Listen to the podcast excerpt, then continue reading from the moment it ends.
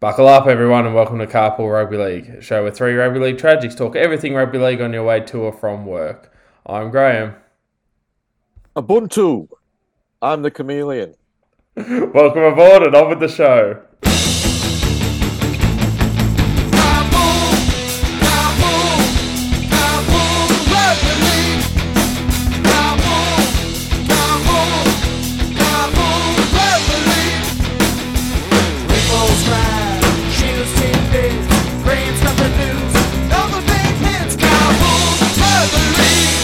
Yes, it's Wednesday, and know what that means. We've got another episode of Carpool Rugby League coming your way. I've got the chameleon on board with me. Um, he doesn't have to change his colours, he can stay as blue as ever. We'll be talking Origin.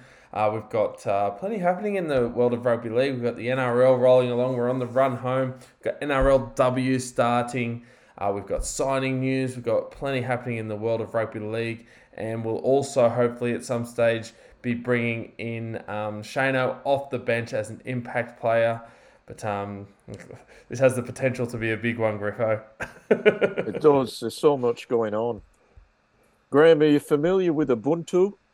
Ubuntu. Are you familiar with that? I can't say I am.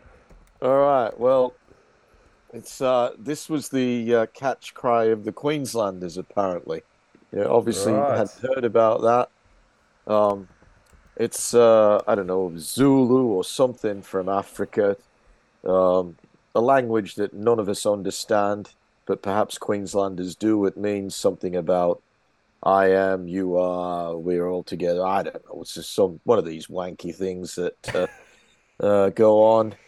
Um, I, I, heard a few uh, people spruiking it last week. Billy Slater, maybe Cherry Evans. I don't know this was what they kept saying. Apparently, uh, yeah, and uh, I don't know if it helped them or not, but anyway, Ubuntu.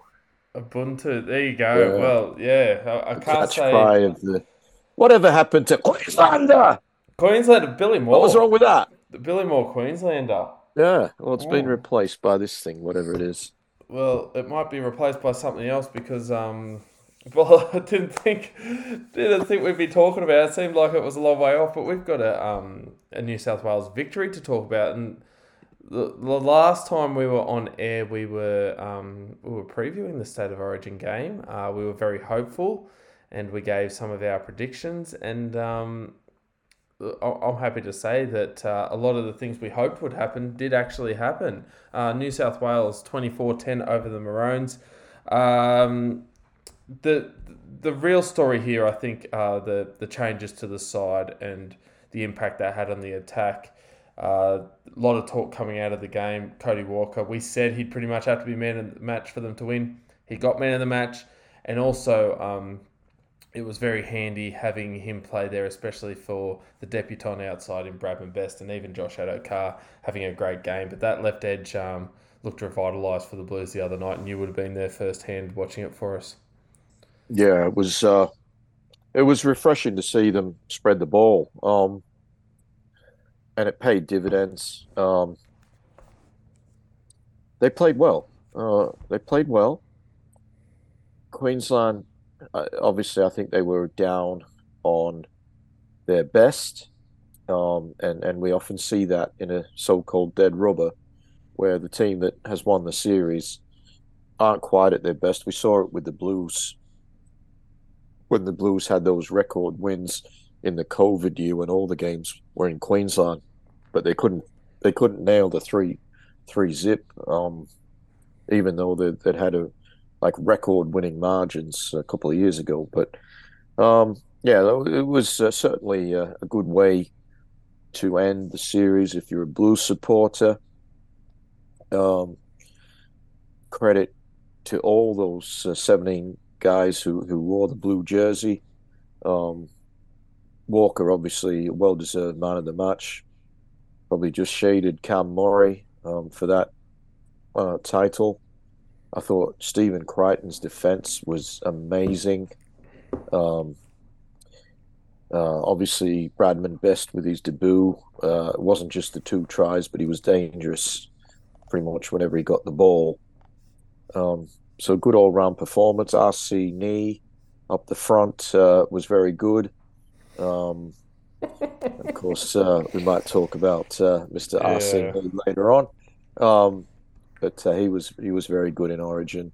Um, yeah, it was was good all round performance, and uh, credit also to uh, Teddy. Teddy by far his best game of the series, and probably his best game of the year.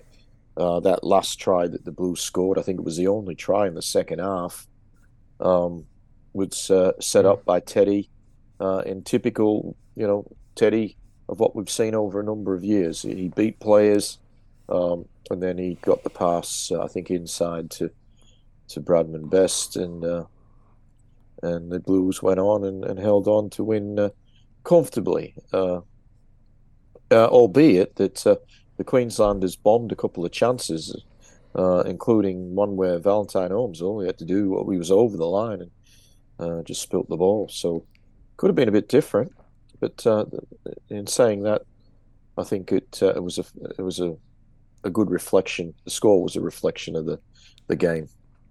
Yeah, and I, I think um, it was a good summation there where we talk about the, the New South Wales Blues improving more so than you know being a case of the Maroons being off their game.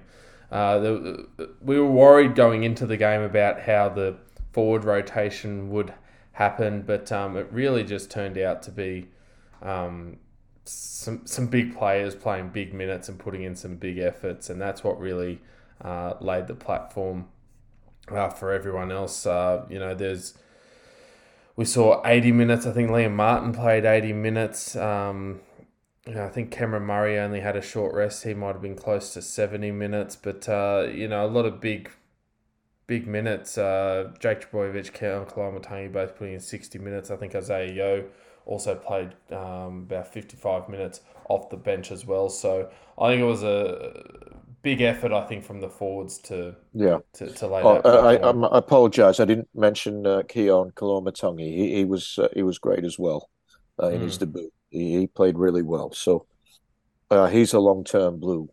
Keaon um, got his chance and uh, delivered in in spades. So well done him.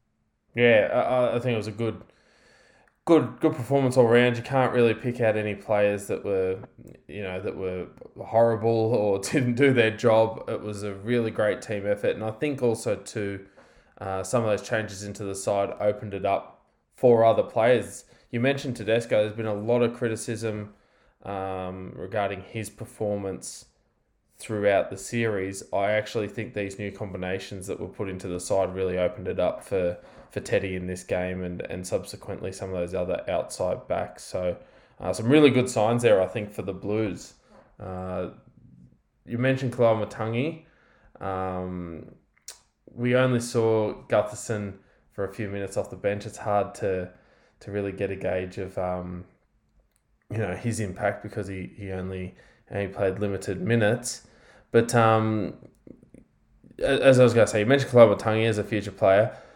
I know it's only off one game, but Bradman Best, given the fact that he did have the performance he had on this stage, really puts his name amongst, um, you know, others. I, I don't want to get into a oh, what do we pick for next year type of thing, but I think given the the performance he put in, he's he's he's done enough in that Origin arena in that one game to put his name amongst that conversation when when we're talking about centers, which is an interesting one because usually each year we're talking about taking fullbacks and putting them in center, and he's an outright specialist center there who's uh, had a great game. He did, and uh, there was a lot of talk about naming a, a Blues side for for 2024, and and the media they wanted to get right into that, and uh, in some areas of the media, and and, and I understand why. Um, it's always one of the major topics of, of, of a rugby league year is who's going to be in the blue side. Um, but Bradman Best put himself in the frame, irrespective of who's fit. Um, we've seen a lot of guys wear the blue jersey for one game, uh, right throughout sort of origin history, but particularly in the last few years. Um, you'd have to think that at 21 years of age, Bradman Best is not going to be one of those guys that uh, is sort of a one game wonder. Um, a guy that uh, was considered um, was Izack Tago, and uh, I'll talk more about him a little bit later. But um, he's put his name forward. You've got Campbell Graham, who who's really unlucky, who who was going to be there, but for injury. So where does he fit into the scenario now? Um, you, would always think that yeah, he's going to be a blue, um, and I still think he will be, but uh, it'll be interesting. Uh, another mm. player I didn't mention because I, I sort of taken for granted, um, and and uh, listening to some of the media guys, if they were given three, two, ones, this guy featured in a lot of them, and that was Brian To'o. Um, again, he was outstanding with his ball running, but we just come to expect that. So you think To'o's going to be there for some time. Um, question mark on the fullback, but again, he, he put his best foot forward in that game. Um, Addo-Carr had his best game. Um, you'd think he probably secures his position, um, form dependent or health dependent. But yeah, the centres will be a, a, a, very much open to conjecture next year. Um, you'd think Cody Walker, with that performance, will be the uh, five eight, and then you know the debate comes back. Well, Mitch Moses is he the incumbent, uh, and so on. Does does Nathan Cleary come back? um, I'll shut up because we could go through. No, I, I wasn't going to talk about this, but I was going to say we, are we're just about we're yeah, just about doing it. Yeah, there's a lot of question so marks. I won't, go any further, but yeah, but it is always. I said uh, it's one of the biggest conversation. I think it is the the biggest conversation point um, in a rugby league year. Yeah, uh, maybe just behind the West Tigers in some form or another. Yeah, uh, but they dominate. Uh, they dominate headlines usually for all the wrong reasons. Yeah, just before we finish up on Origin, though, um, just want to mention obviously with Queensland, they've won the series, um, and I think uh, Billy Slater said it well when he said New South Wales deserved to win the game, but Queensland deserved to win the series. Um, He's absolutely right.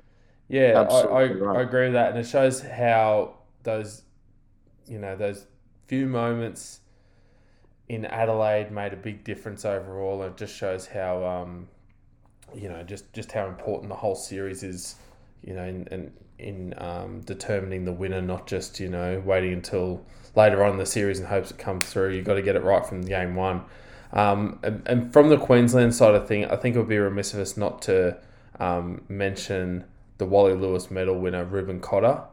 Um, yep. He had an outstanding series, and I actually think that um, this was this was well deserved because even in a losing side the other night, um, I thought he had another phenomenal game. I don't remember him going off. I'm assuming he played 80 minutes. No, I don't think he did. About that. He was out there for um, the 80. Yeah, he, and from memory, he was switching from the middle out to an edge. Yep. Um, he, he goes out to the of, edge for a rest. He doesn't go yeah. to the bench for a rest. He no. just goes to the goes and plays second row for a yeah. rest. It's unbelievable. But um, he's the type of bloke that'll, you know, he'll run 100 plus meters, he'll make 40 odd tackles, he won't miss any. Uh, he's he's a really good player and one that I know we've talked about here and there on the podcast. But this series, I think, is really going to put him on the map in becoming one of those names that um, you know casual rugby league fans are, are very familiar with. Yeah. He's gone from a some uh, originally sort of being a carpool rugby league favourite um, when we first used to see his name. Uh, welcome back, was, you know, welcome back, Reuben. Yeah. Um, to to being uh, you know one of the uh, one of the best performing players of the game. Um, well, good on him. Like you like to see a guy like that who just is all about effort, and uh, good to see him rewarded with that uh, with that medal, which um, one of the biggest honors you can receive in in rugby league is to win that to be voted as the best player in state of origin. I mean, that's just amazing uh, for a guy who, you know, you'd have to say he's not anywhere near the most talented footballer, but he's he's certainly up there with the biggest hearts going around uh, underneath the chest. Uh, so well done, Reuben Cotter. Um, I thought the hammer was, amazing. Great. Yeah, uh, and and he did the job again uh, in terms of a great try in in in game three. Um, you've got to say, Coach Slater got it absolutely right with his selections because there mm-hmm. was a lot of uh, talk about where's Dane Gagai, Correct. why isn't he in the centers? Billy Slater went for the hammer, and um, it was uh, like the hammer coming down at an auction, uh, and uh, Billy Slater won the big prize with that selection. Yeah. No, it was he was phenomenal, and even in that um, last game, even in as you said, in a team that got beaten, um, you know, I think uh, it, was, it was he that got above To'o for that first try, and then um, just before half time, his try with the grubber, and you know everything he does just it's it's he's a highlight reel. This guy, he is an absolute highlight reel. Uh, I I think he was amazing, and um, yeah, and look, you know, throughout the series, uh, there were some other really you know solid players. Obviously, um, you know their, their halves and their forward pack have done great yeah. jobs throughout the um throughout the series. Uh, one player who did come into this game for Queensland. Um, I'd probably describe his performance as safe but not as flash as a Reece Walsh. Um, that was AJ Brimson. Um, not sure what you thought of his performance. I thought that you know he um, you know he was keen, he was involved, but uh, I think this Queensland side you know, throughout the series with Reece Walsh, there we've seen this spark that uh, it was a, a massive loss. Yeah, massive loss. Reece Walsh. Um, he is a guy who puts fear into the opposition when he's got a ball in hand because he's just so talented. Um, and Brimson's a really good player. I rate him highly. Um, from my vantage point at the game, it's a little bit hard to tell who are the best players because a fair bit of the time you're not sure who it is unless there's something uh, quite different about them, like a you know like a mullet or something, or the red hair of of, uh, of the guy from Canberra, um, Horsburgh. Yeah, thanks. Um, so otherwise, sometimes the players just blend in. Um, you can't even really see the number. Um, but uh, yeah, AJ Brimson didn't stand out. Um, I'm not going to say he had a poor game, but just he wasn't that presence and the threat that uh, that Reece Walsh had been in first two games. Um, so that aided the New South Wales cause.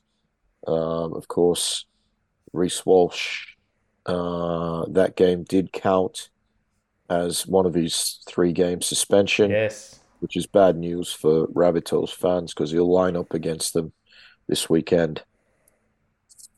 Yeah, definitely. And that, that just really adds to that clash on Friday night, doesn't it? And that's going to be one of the big clashes we'll talk about. You know, uh, we'll be selling it as Mitchell versus Walsh. Uh, that's a massive one to look forward to Friday night uh, the Rabbitohs versus the Broncos.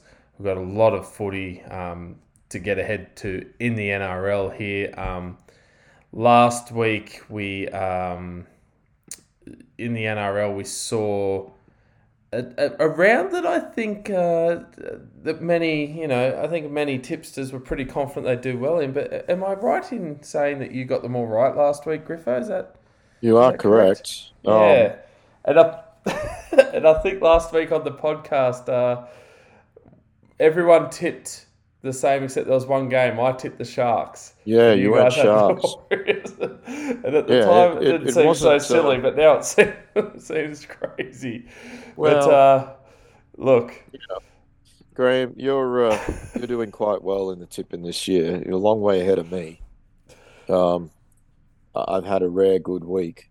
I had a good week the week before too, and the only thing that stopped me tipping around there was was the penalty against the Gold Coast in the last That's game right, when they yeah. uh, whoever it was uh, was it Dolphins uh, Dolphins. kicked a field goal. Oh, sorry, attempted a field goal uh, and got They a got the penalty Penalty. Yeah. um, to actually win the game. So. Um, yeah. so I'm in decent form, but it's uh, it's it's too little, too late because um, um, uh, listeners know I'm not a great tipster. Um, but uh, I was I was happy uh, to tip the round. I would have even been happy, uh, maybe even happier, uh, had I missed on the last game. Um, a game that could have gone either way again. A bit of controversy. Yeah. Same team, the Gold Coast, not receiving a penalty. Um, when Graham Annesley came out and said they should have got a penalty, Yeah. which obviously would have won them the game.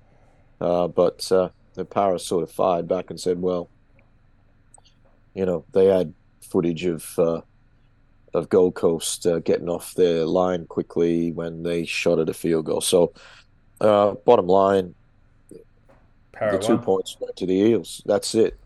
Yeah. Um, Key and- two points for them too.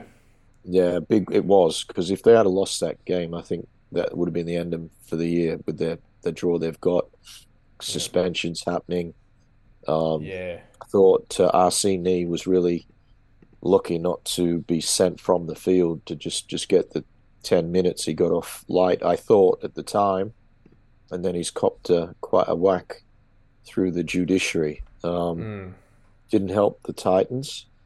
I mean, it helped them for 10 minutes, but um, I dare say that if, if the Eels had to play the rest of that game a man down, um, we might have been seeing a different result. But uh, I mean, that's that's fish and chip paper. That's they went on to win the game, and it, it was just such an important two points. I think it pretty much kills off the Titans' chances, um, but keeps the Eels in the race. Yeah, yeah, and, and really, when you look at the um, the later now after those results last week, it almost is appearing here as though it's a, a nine horse race with only eight slots up for grabs. Um, Panthers Broncos are on thirty. Storm and Raiders are on twenty eight. Uh, so Raiders sitting in fourth position as we um, as we broadcast this. Warriors in fifth on twenty six. Uh, Sharks also on 26. Then you got the Eels, Rabbitohs, and Cowboys on 24. Um, the Rabbitohs only in the top eight on for and against their Cowboys, um, just outside the eight in ninth. It's then three points back to the Knights and Sea Eagles, who are both on 21. Um, other thing to factor in with both the Knights and Sea Eagles, both of those teams have had all three buys whereas the Eels, Rabbitohs, Cowboys all still have a buy left uh, in hand as well. So you'd have to say at the moment, um, you know, Titans, Dolphins, Roosters, Bulldogs, Dragons. I, I think we're pretty confident in in putting the line through them. The Knights and Sea Eagles would have to pull something out massive to make up those three points plus a buy. I, I have a feeling, Griffo, we're really looking at these nine teams, and I think the story over the next uh, well six six weeks really six or seven weeks that we've got left is going to be um, you know which of those nine teams make up the eight because I think both you and I are going to be pretty confident that the Cowboys will be in there. Uh, Yep. That would mean that they're you know we could be looking at the likes of you know Parramatta, South Sydney, Cronulla, the Warriors. A lot of pressure on those teams uh, teams there as well. So. Uh, I think Graham, for. um, I'm bucking the Warriors in for sure. They've got a soft draw uh, for the rest of the year um, relative to most teams. Uh, the Sharks have got some tough games. The Eels have got a tough draw. Uh, Rabbitohs, uh, not so much sure about their draw. They've got some tough games, but um, They got their players back on got their players you know. back and yeah. they can beat anyone. I mean, I've heard uh, markets have been framed about South not losing another game um, in the uh, in the season proper. I don't know. Um, I mean, I, you know, I don't bet, but I know. um, I think they they got a big hurdle this week to get over.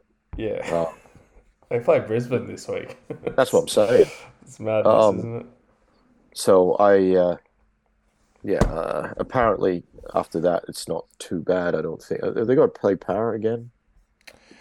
So South Sydney, uh, no, they've got to play. It's it's not too bad. They've got. Um, it's just that they've got. We talked about it last week. They've got all these games that are on the road. Effectively, the next five weeks are they're on the road. So they've got Brisbane, the Tigers, Sharks, Dragons, Knights, By, and Roosters. So I I, All I, right. Well, I don't think that's too bad a draw. Really, it's Yeah, just the, I was gonna say, like, it- about. But I think yeah, I can see why uh, why those guys were talking about framing the market on especially if they get up this week. through un, undefeated for the rest of the uh, the season. Um, uh, I'm just talking about the 27 rounds, not not the semis there, but Yeah. um, yeah, really the the only game I think that uh, is is sort of 50-50 is this week. I think they go in as as favorites against all of those other sides, and, and in some cases quite heavy favorites. Yeah, rightly so too. Yeah, I think the, the, the Sharks game and obviously whenever they play the Roosters is a bit tricky, but They'll given smash that the Sharks. given that draw, um, you'd think they'd be They'll able to smash get the Roosters. they'd be able to get that job done. So it's it's it's really um, really intriguing. I think a big game will be for Parramatta. Um, is also going to be this week when they play the Cowboys. Uh, I think Yeah, it's going to be massive. Oh, it's, a it's a massive game. And, They've and- got some and- other hard games as well. Yeah, well, the week after is the Storm, uh, and as you and as you've alluded to, and then you know they've still got to play the Broncos and the Panthers. Wow. Um, uh, other games amongst there that you'd think that they might get up, uh, the Roosters and the Dragons. But you know, I'm I'm looking at their draw, and also the fact that as you've mentioned, um, um, Reagan Campbell-Gillard suspended for for dropping the knees. We saw that on the weekend. Um, I think Parra. I think it'd be a massive effort if they make the finals. Yeah. And Sivo's out for four weeks as well. Yeah, Dylan Brown's still got two more games. yeah, Yeah, it's going to be tough. Yeah. And Well- considering too, really, I mean, they just scraped home against the Titans. They were very lucky to get get the win there. They're coming off a. You know, I, I can't really put the Warriors game in that form line there, but um, yeah, they didn't necessarily look like the team so much on the weekend that has been scoring points at will over Yeah. the past couple of months. So If they had a loss last weekend, Graham, I'd be writing them off right yeah. now. Yeah, and, Um, and the thing is, given the next two games they have, um, you know, in a fortnight's time, we could really be talking about them uh, missing out. And Yeah. I think Yeah, what it does for, for for the teams behind, because we, you know, to look at it, you think it's a nine horse race, but it does give teams like the Newcastle Knights, and although I just don't think Manly's been playing well enough, but no, um, but like with seven games to go, they're three behind. Um, if they can, they have to get on a run. They have to put a lot of wins together. Um, I don't think they'll do it because I don't think they're good enough. But you'd have to give yourself a chance. Um, massive game for Manly against the Sharks this week. Um, fighting for survival.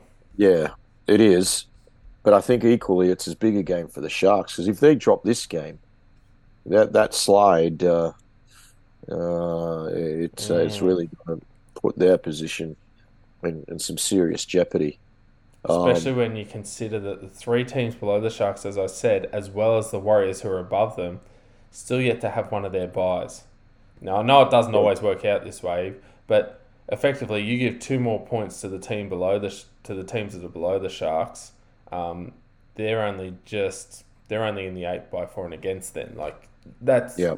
where they're sitting, and and considering the Sharks still have to play um, some of those teams that are in that fight. The Sharks still have to play. We mentioned before they have to play um, the Rabbitohs. Yep. They're still got Well, to they're not going to beat them. They're still got to play the Panthers, I don't think Um, they're going to beat them. and they've got to play the Cowboys. I don't think they're beating them. They've got to play the Raiders still. There's, there's That's there's 50-50, but uh, I think probably Yeah. Raiders will be slight favourites in that game. And other than that, they've got games in there. Obviously, this week against Manly. In amongst that, there's a game against the Titans and the Knights. Um, so the Sharks, I think they're There's no gimmies there. No gimmies. No. So um, you know, in, in, in thinking about this run home, there's there's plenty to keep your eye on there. Um, so you know, before we get into, I suppose, what's going on, um, you know, in this week's games. Um, look while we're talking about the footy and what's been going on, we might as well see what caught your eye last week, Griffo. Have you got a Griffo's grab for us? I do. Well, we better hit the music because I it's do. time for Griffo's grab.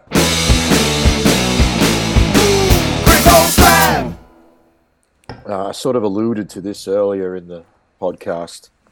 Um, Izack Tago, uh, outstanding last week uh, for the Panthers against the Dolphins. Um, in particular, it was a 69 meter try where uh, he initially ran around uh, the big winger, Big Valynce Te Whare, um, who should not have been on the wing. He's way too big, way too slow.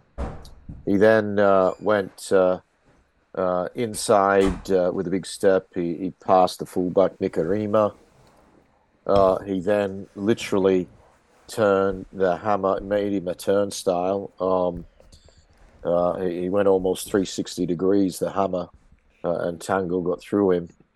And then uh, he headed towards the line where he bumped off um, um, Sean O'Sullivan.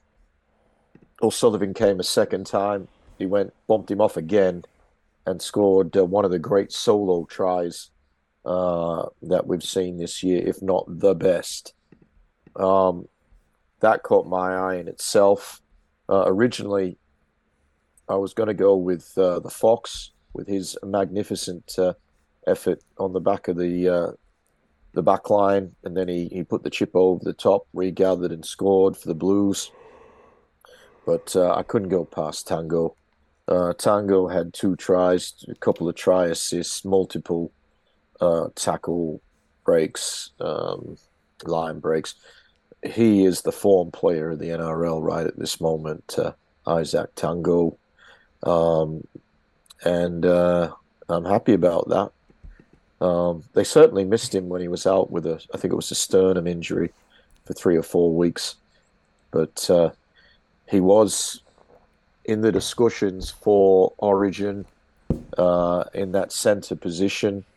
Uh, I heard a, an interview, I think it was with Brandy, uh, before the game saying, uh, and there was question about Tago. Said yes, he was considered. They mentioned Will Penisini of of Parramatta. He said no, we did not consider him.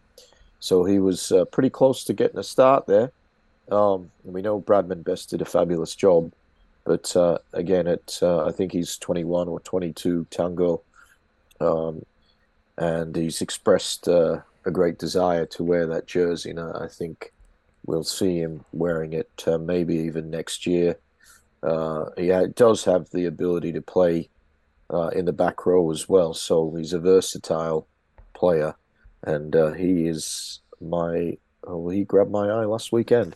Hmm. Yeah, and, and it's one of those players too that when he came into the side, obviously it was, um, it's a difficult position to come into when you when you've got a team that's so successful and um, key players have to move on. I mean, it's not that long ago that you know Matt Burton's playing centers in this team. You know, Exactly. it, it seems it, it seems like a long time ago, but it wasn't. And uh, he's had to come in and fill some some big shoes, and he's one of those key reasons too that the Panthers haven't been on the slide that a lot of people have been predicting this year. A lot of people predicted, oh, they'll be on the slide. You know, they're another year on. They've lost a few more players. Um, these young guys are going to have to come through, but they haven't skipped a beat. And um, yeah, it says a lot about it. We we always talk about the system out there. Um, and look, whether part of the issue was that uh, Te Whare was too far out on the on the field, he should be a little bit further in, if you ask us. Oh. Uh, maybe not on the wing, but uh, too far out, possibly. I, I, I, couldn't believe it when uh, when he was there on the wing. Like, I mean, I, will be honest. He's big lad. we were talking about him when he first came in. You know, was, yeah. Well, he had a decent game. There was this hype. I mean, he, he, he's almost impossible to stop close to the line because yeah. he's such a big human. But he's the massive defensive liability, mm. and um, I did notice that by the end of the game, they'd actually put the hammer out to the wing and brought him into the centres because uh, they went down his wing. To uh, Penrith fell behind and, and got ahead by going around him, um, and then uh, in between that and the next try, they'd, they'd swap spots there. But yeah, I, I question whether he's, uh, you know, whether he's a, a first grade footballer at that weight. Um, mm. I, have got a feeling he's going to go the same way as Conrad Hurrell. Um, uh, it's just too big. Like, uh, and and it, it does become a, a liability. And, and rugby league's one of those games where you've got to have that balance. I mean, there are some sports around the world where uh, you, you could be built a certain way, and you're only on the field when your team's in attack or defence. But in rugby league, you got to be able to attack. You got to be able to defend.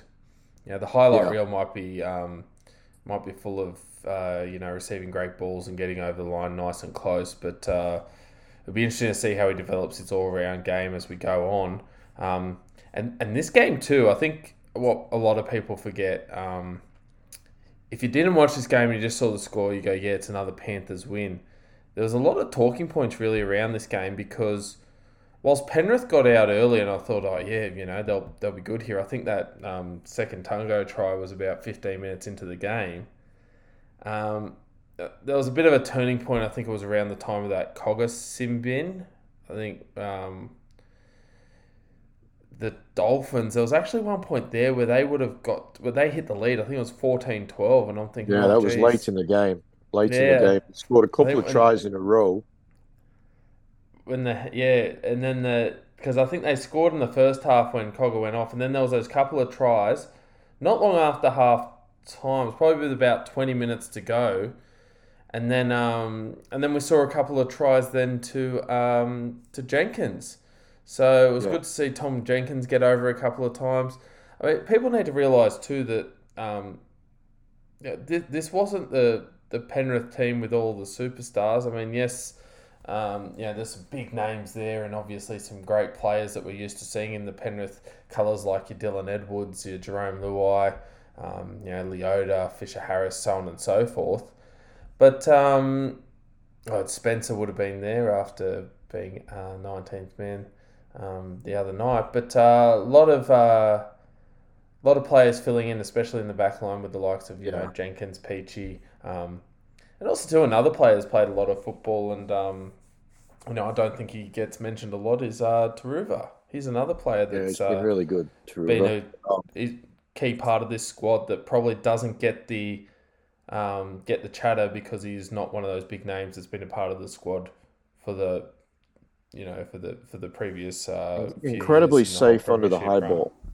He just keeps getting targeted, um, but he he's hardly dropped a a ball all year. Um, but they keep kicking it to him, generally because they don't want to kick at the top. Um, but uh, Turuva's been fantastic. Guy I want to really give some credit to is, is Jack Cogger. Yeah. Who, uh, his kicking game's been fantastic.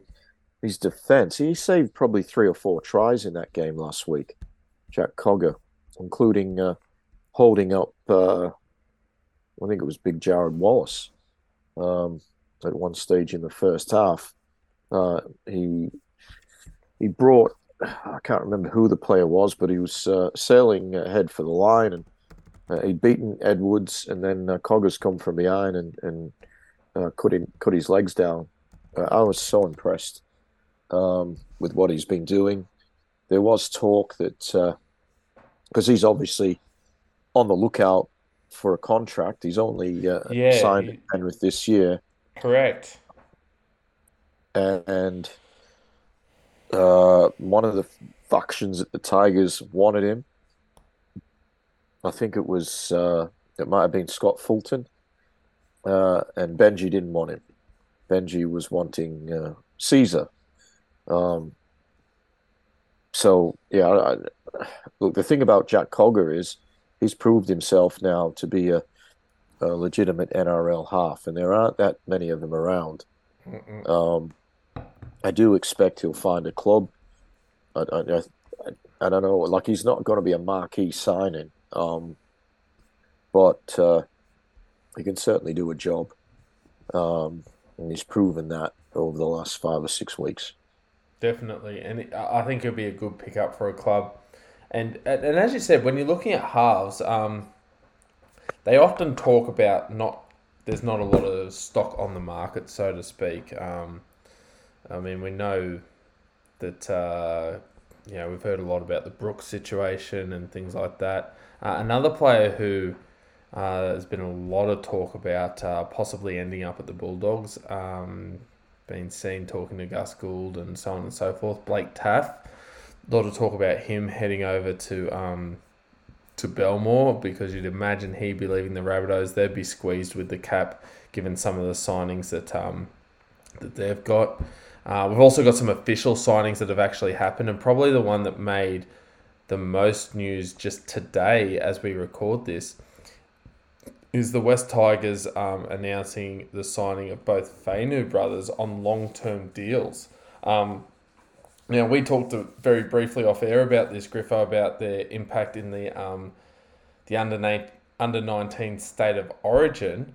Um, they are great young players, but there has been a bit of chatter as to whether or not four years um, you know, for, for young players, whether this is an investment that maybe they've gone in a bit too deep. I don't know what your thoughts are. Is it a case of we see a lot of promise, you've got to snap them up? Um, sometimes you've got to take a bit of a punt. Uh, the other side of the coin, a lot of people are saying that the Tigers are struggling to attract players, so they're trying to get young blokes in on, on long term contracts.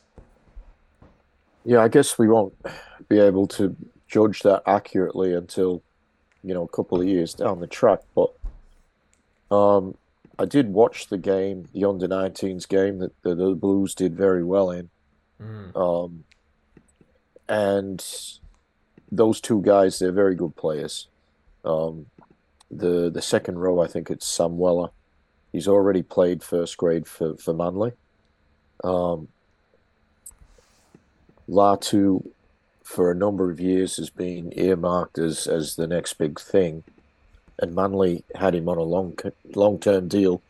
Um, it was something I don't know if it was half a million as a sixteen year old or something crazy. Um, uh, again, the politics of it. Scott Fulton was the uh, recruitment officer there at Manly and he got the the Latu brothers. I think there's about four or five of them, and they're all with Manly, um, including uh, the one, um, the oldest one, who uh, is now playing for the uh, the Silverbacks, um, uh, along with possibly uh, Jarryd Hayne and one or two others.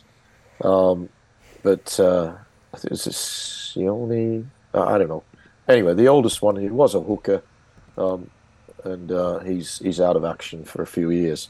Um, but it's they're immensely talented. Uh, my slight concern, my, Fainu? That's it. Manase, that's it, yeah. Um, is the Tigers the best system for them? Mm. I don't know that it's been the best system for anyone. Um, but the Tigers needed a half. Um, he fits the bill. Uh, and they get a very good, uh, a very good back row slash potential prop. Um, forwards is not really a, a weak point for the Tigers. Uh, halves and outside backs they're, they're, is, is the areas where they've got some problems. Um, now, I think it's a good signing. I don't know the value of it, but uh, yeah, on what I've seen, these these guys are certainly quality. Um, but again, if if they were going into a system like the Storm or the Panthers or the Rabbitohs, um, you'd think, yeah, this is really going to make these guys. Um, the Tigers, they've struggled.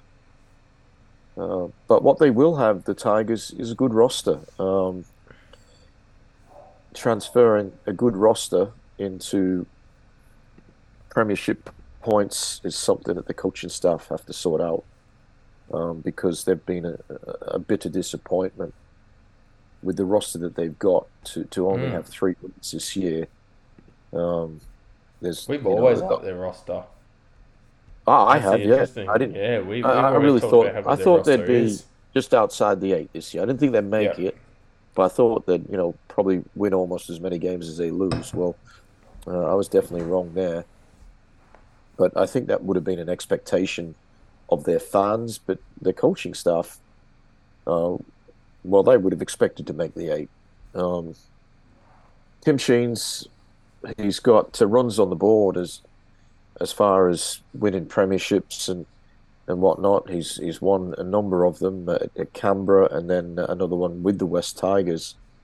But his recent record's been abysmal, both in Australia, in the NRL, but also uh, in the Super League. So, um, yeah, I, I don't know.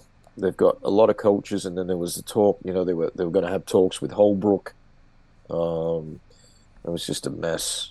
The mm. fact that we know about those potential talks, yeah. also. Uh, now here I am talking about tigers again. I won't. I was going to say we we, we promised ourselves this would be tales from Tiger Town. It. Look, yeah, uh, we'll, yeah, we'll, we'll, move on. There are some other signing news, you know, and, and, and this it, it, there's signing news obviously throughout the season, but there's been a bit this week. Um, I noticed too, Jake Granville one year extension with the club. Um, he's uh, I think he's got his 200th game this week, Jake Granville. So uh, he's been a real key aspect to that team, and um, I reckon by the time run final winner, yeah, and and and also too, um, he almost turns into the, the most versatile player in the, the rugby league. I reckon he's just about worn every number jersey uh, in a game uh, in yep. his career. So um, I think uh, he's 34. So, you know, it's. Um, is that right? Oh, good luck 34? to him. You know? Yeah, good on him. Yeah, because he's. Yeah. Uh, yeah. So, um, yeah, good on him. Another massive signing in regards to extensions are South Sydney this week uh, informed their members that uh, Campbell Graham has signed on to uh, remain at the club for a further three years. So his contract will expire at the end of 2027. Uh, so that's massive news for the Rabbitohs. Um, Eli Katoa also extending at the Storm. Um, he's uh he's out at the moment. He's had uh, surgery on his eye, so he'll be looking at getting on the field very soon. No pun intended there. Um, the other thing too that was um, confirmed, Shaun Johnson. Um, he's got his one year extension with the Warriors next year, so that'll be his 14th season in the NRL. So um, another player who's who's been around for a very long time. been in red hot form, Johnson. He's been good this year. He's been a massive part of the Warriors' um, resurgence. I think he's been, you know, one of his best years for a long time.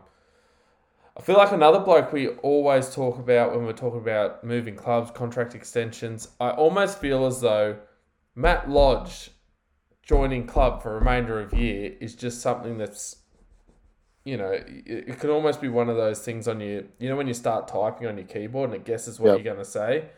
It, it just seems to be over and over again. But um, Manly, from what we're hearing, um, Matt Lodge on a train and trial contract for the remainder of the season. Yeah. Um, he's going to have a lot of reunions to attend, isn't he? I'll tell you what, he's. That's true, you know, when you when you look at uh, you know the amount of clubs he's played yeah. for and so on. Oh, he's so played forth, at more but... clubs than the Radiators. Like, yeah. I like that one. That's a good one. I'll have to use that. They're still Yeah. doing the rounds, the Rads. Someone was telling me Yeah, they're playing at out. Sports Club shortly. There you go. Get out and see Still- the radiators still getting out club. there. At a club near Yeah. you, also possibly at a club near you, Lodge. Um, so yeah, Yeah. other news there, obviously. Um, throughout the week, Ravalawa, de Belin, and Molo also extending at um, at the Dragons. So plenty happening at the moment. There are still some players obviously off contract um, and and looking for clubs. So I think that's going to be something that um, we'll have to keep our eye on over the next couple of weeks. Um, I'm sure Shano will keep his ear to the ground with his tidbits.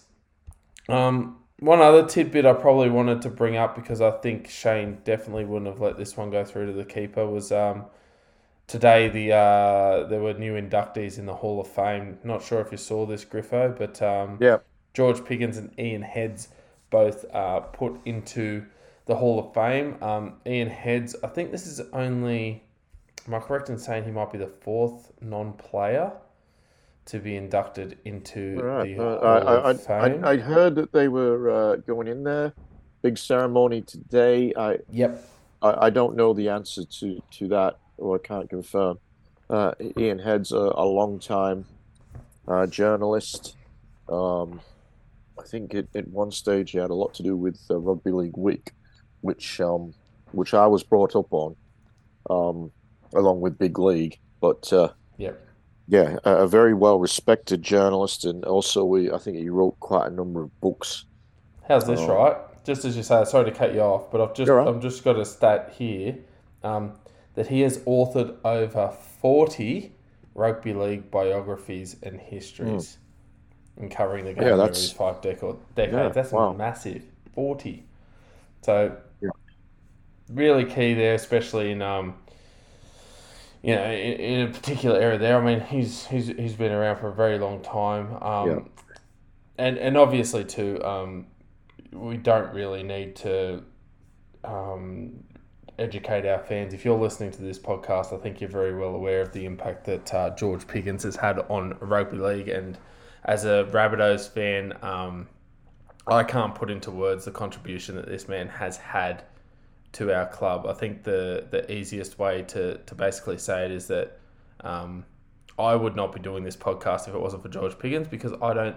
My team would not exist if Yeah. George without George Piggins, and um, I can tell you I would not be as involved and interested as um, I am today. And I remember marching through the streets that was you know on the rally to get the club back into the um, into the league, and obviously we've heard a lot of stories about that and his key involvement in the fight there, but also too he's a grand final winner with South Sydney. Um, a, a successful coach. You know we've often talked on this uh, podcast about that 1989 team. Um, he was coaching South Sydney through the late 80s and possibly even uh, into the early 90s.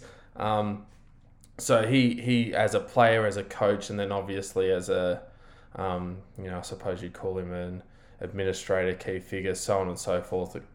Goes on and on and on. Um, just an absolute uh, yeah icon of the game.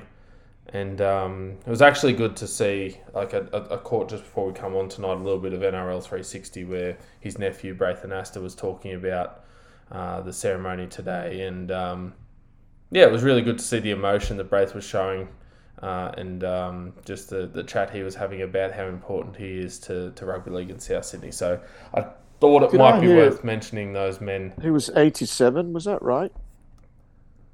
I don't think he's that old. Maybe. Yeah, I, I wouldn't have thought so, but I, I, I was, uh, I was having dinner at the at the pub um, when that story was on, and I sort of I was getting you know bits and pieces, um, but I thought uh, uh, that's what I heard, but I thought he wouldn't be that old, would he? Um, He's, he's 78. Seventy-eight. Okay, yeah, well, I, I was other pretty way. sure I heard him say 87, so Hmm. someone's just got the numbers round uh, the wrong way.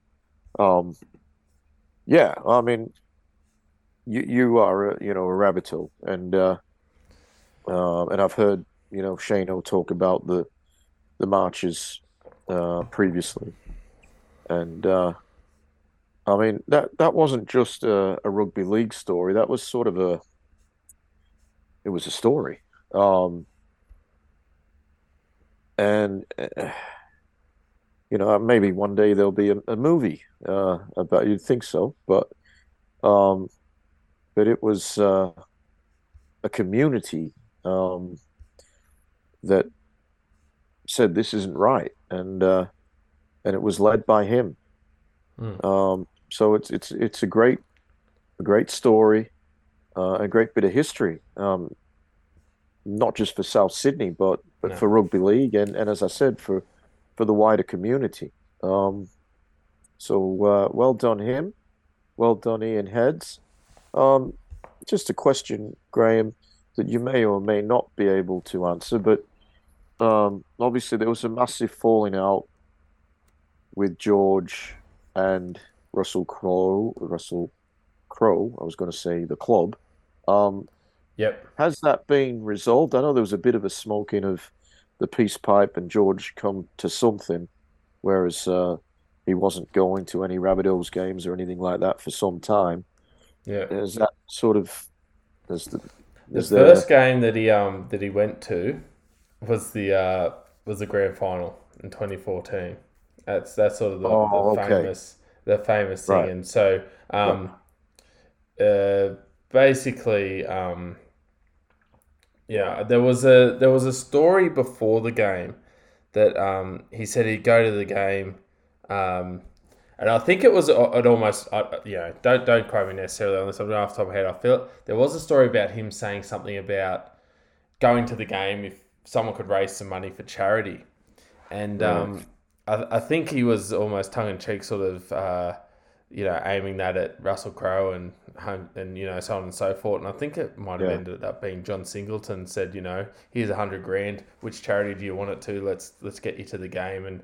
Um, yeah. Yeah. George Piggins was at the game, and obviously that was a um, that was you know obviously a big part of of him reconciling, I suppose, with South Sydney, and he's been obvious, obviously a bit more involved with the club since then. So, um, yeah, it's uh, it's it, it was obviously something where the um, the vote to go into private ownership uh, wasn't necessarily what he thought South Sydney was about.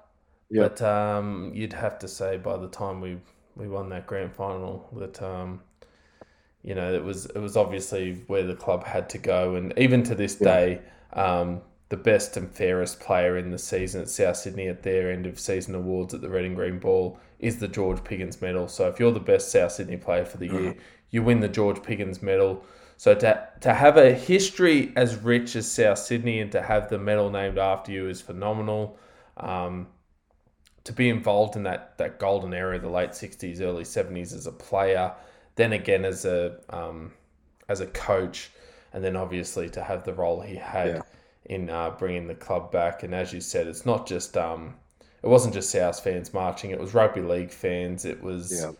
um, it, it was it was you know it was, it, was, it was almost like the rugby league version of the, the movie The Castle come to life, Yeah, wasn't that, it? that's it was, what I'm saying. It was it was it sort of transcended the Mm. sport, I think. Um, And uh, uh, yeah, I think you're right. Yeah, and it was uh, well, look, was- you know, I, well I, I certainly hope, um, and I know I'm not a South fan, but you just want to see things right, you know, and and him cutting himself off from from the club essentially just wasn't just wasn't right. Um, mm, the the reality is that the club has gone from strength to strength um, under the ownership of, of Russell and previously I think it was was Peter Holmes a court.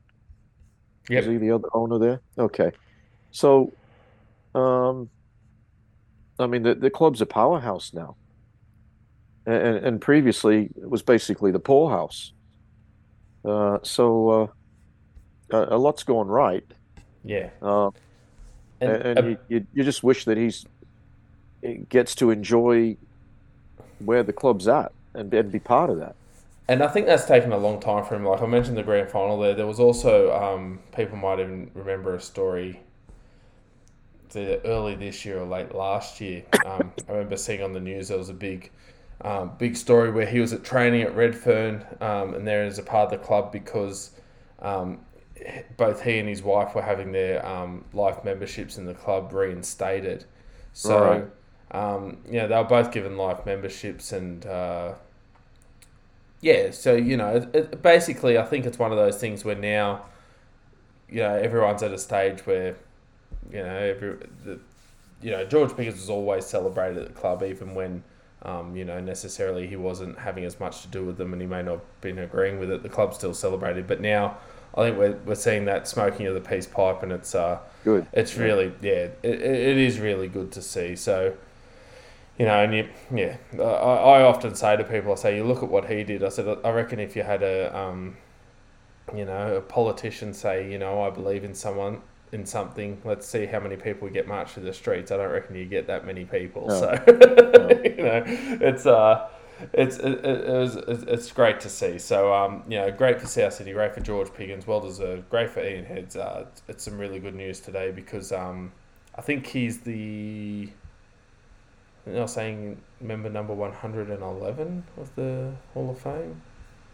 I'd have to double check that, but I feel like I heard that today. So, yeah, Hall of Fame. Well done. So, I think that's a great bit of news there for, um, for yeah, for both of those men and well deserved. Good.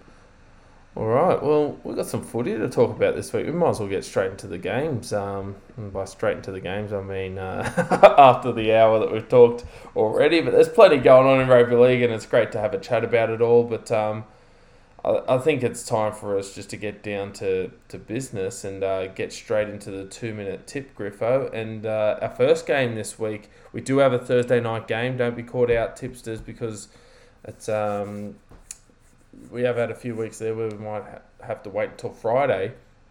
But this week's first game takes us down to Wollongong Win Stadium. Uh, we had the Dragons, the 16th place Dragons, taking on the 17th placed West Tigers. Um, so, in looking at team news here, uh, Dragons coming off the bye, but we've got Sloan and Little coming back. They had injuries before the bye.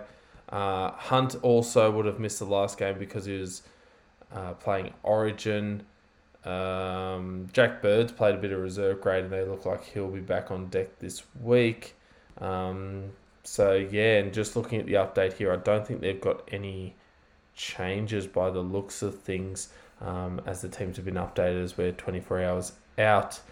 Um, just looking at some changes here, it looks as though from what was named earlier in the week for the Tigers, Pole in 15 is going to the reserves, and James in number 18 will come into the interchange bench. Um, in other changes, Nofoaluma back on the wing. He's back from a shoulder injury. Uh, Laurie is playing number six, so there's no Will Smith. De Silva's going to get another crack on the bench. Um, and there's still no Luke Brooks, so uh, Brandon Wakeham playing in the halves this week. Uh, it's, this is going to be a bit of a tough one to tip, uh, purely for the fact I think a lot of tipsters are going to go, geez, I don't, you know, it's very hard with confidence to, to tip either of these sides. How, how do you see this one here, uh, Griffo? Because there's a lot of pride on the line here with um, both teams trying to get as far off the bottom as they can, if they can. Yeah, it's a hard one to tip. You're right. Um, Tigers haven't been good. Uh, their outside backs, individually, they're not bad players, but they just seem, don't seem to know the right option to take, particularly in defence. Yeah, licked a lot of Um, points. They are. You look at that forward pack: Utoikamanu, Corey Sal, Klemmer, Papali'i, Bateman, and Blore. I mean, It's a great that's pack. that's not a wooden spoon forward pack. Nah. Um, obviously they've got problems in the halves. Uh, and their outside backs, while they, they can do some good things, you just can't rely on them to do the right thing to stop tries. Bull has been amazing at fullback. He's he's good, isn't he? He's a very, very talented player. I just don't understand how this roster has been. There's only won three games. Um, they're coming up against the Dragons, who, uh, I mean, they haven't been good either.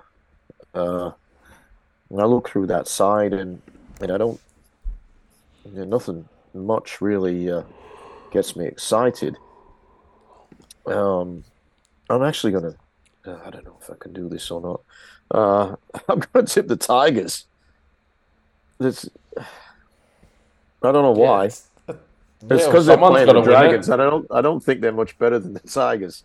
Both teams um, have been doing poorly, and you got to pick one of them. That's the. Yeah. That's really the long and short of it, isn't it? It is. Um, the best player on the field is the number seven for the for the Dragons, but there's been so much. He doesn't want to be there. Like no, that's right. Uh, I'll stick with the Tigers. I, I I can't give you a reason, Graham. yeah, uh, I, don't, I, don't, blame you. The other team's not real good.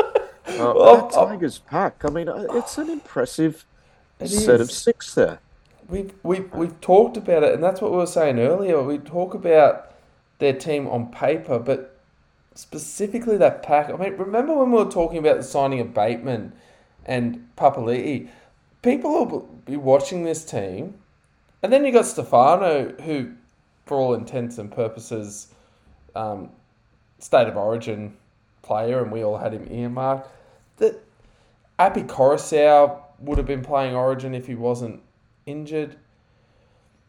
It's it's phenomenal. Like you think back to where, especially Bateman and Papali'i, where they were at their previous clubs and the form they were in and what they were able to do.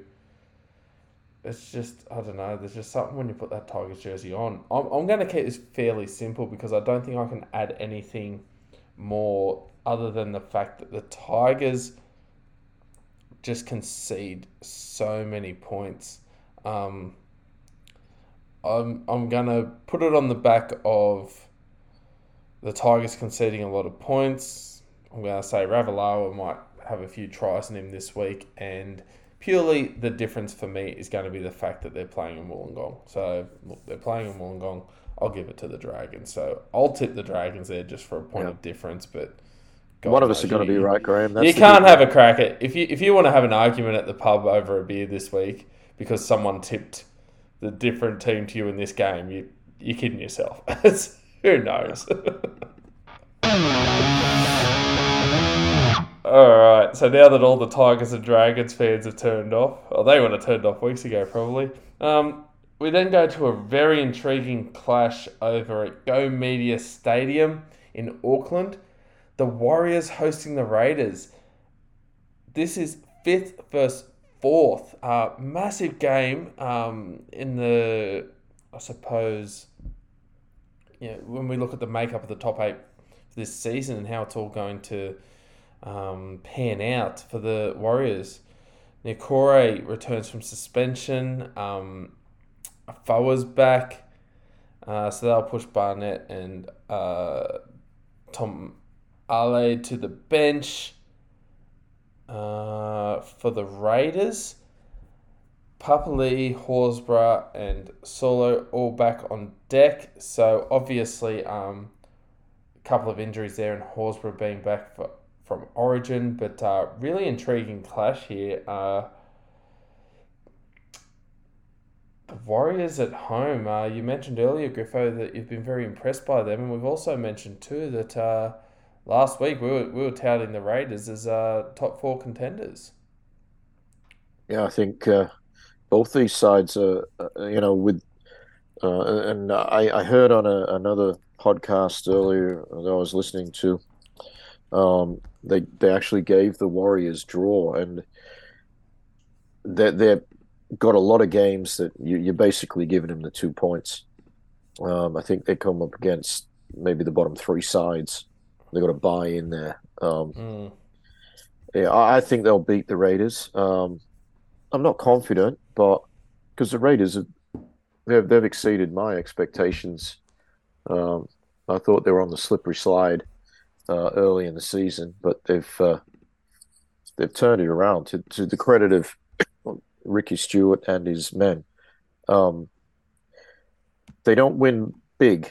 Uh, I think their biggest win might be a 10 point victory against, uh, I think it was a couple of weeks ago against one of the lesser lights. But they, they make a habit now of, of winning. Um, but they were beaten soundly a few weeks ago. When I say a few weeks ago, might have been about four or five. Um, it was Jarrod Croker's 300th game, big party in Canberra. Uh, the Warriors came to town and, and to some extent spoiled that party. Um, this is uh, in New Zealand, where they uh, have been filling this the Go Media Stadium, and uh, I think they win the Warriors, Graham. Yeah, I might even throw it to Shano. We just brought him hey, off the bench. He's how the are bench. we? How just are very we, quickly, everyone? Shano, we've got um. Yep. Sure. Uh, go, go. No, I was just going to say we're previewing. This is the second game of the uh, yeah, the round. yeah. I heard, overheard talking about the Warriors, and, and aren't they on fire at the moment? Can I just interject just very quickly because I Sure, I want. I don't want to rob the fans of your thoughts on how the Dragons and Tigers are going because we've already previewed that game, and I'd just love to know Is it the what your logic It's- sure it's is the for one of these teams to win. So very quickly, Portaloo game of the week. let's let's rewind a bit. Yeah, Okay. it, it- it's run a. Can you can you pick a winner in this game? Because I'll, I'll I'll I'll give you a summary. Um, both Griffo and I were talking about how bad both of them are going. He somehow brought himself to tip the Tigers. I went Dragons just because they're at home. Can you split these teams? I reckon it's the Um, toughest one to pick this um, week. I like. I, I'm a bit. Um. I, you, you know me. I, I I meditate. I'm into into Zen and that, and the whole yin and yang of things. Um. I couldn't pick between my daughters. Uh, if someone said, "Who's your favorite daughter?" Because I think they're so great. I think both of them are so great. It's like this is the opposite. Like, who's the most cra- Who's the most? You know, who's the crappiest one to, to pick from? Uh, it's it's just an absolute shambles. Um, both both these both these sides. Um,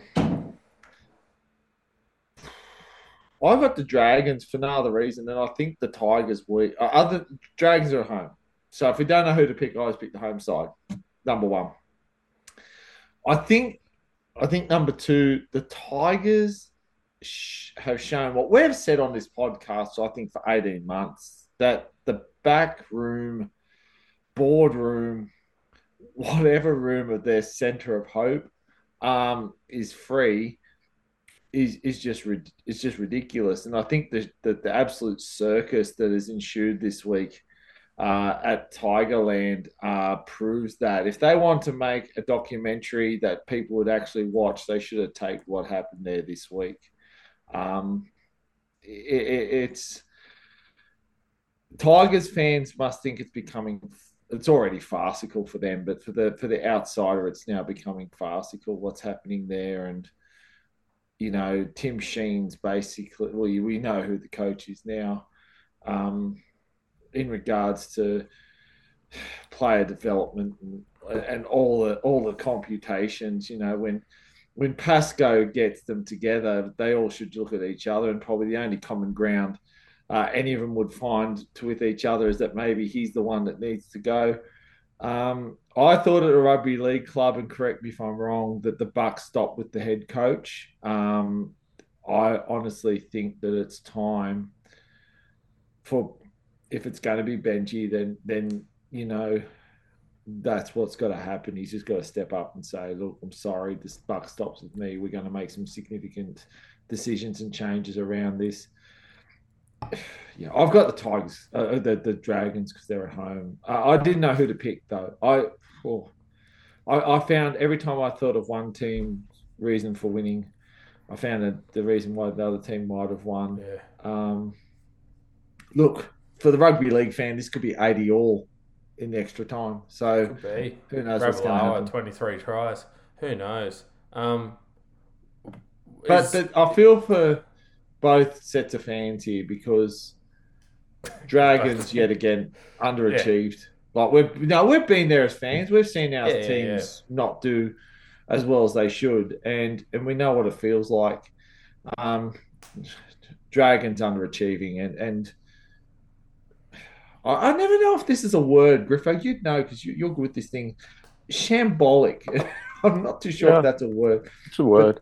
but um, but but uh, the chaotic, disorganized, or mismanaged, according to That's the the Oxford Tigers. Dictionary. The Tigers are a, sham- Yeah. a shambolic in nature. I've got the Dragons for no other reason they're at home. Portal game of the week. What about the Warriors at home to the Raiders? Obviously, I think a lot of people would be keen on the Warriors Oh, at home. one is it just is it just the home ground advantage, or do you think it's a bit more than that? Interestingly enough, um, interestingly enough, I actually think it's been their. I think it's been some of their performances away from home, which is which have created some of the starch that have allowed them to play well. Um, you know, I thought when they lost to Souths in that that fairly uh, dour affair at home, I thought maybe the wheels will fall off, and and they haven't. They've they've they come back with fire. They're a different team. that the Warriors. I say that with such trepidation because every time, any year we've ever said they're a different team now, they've, they've gone back to their old ways. Um, I, I look, I think the Warriors are playing some fantastic football. I think I think at home this week against the Raiders, it makes it even better. Uh, they're finding ways to win.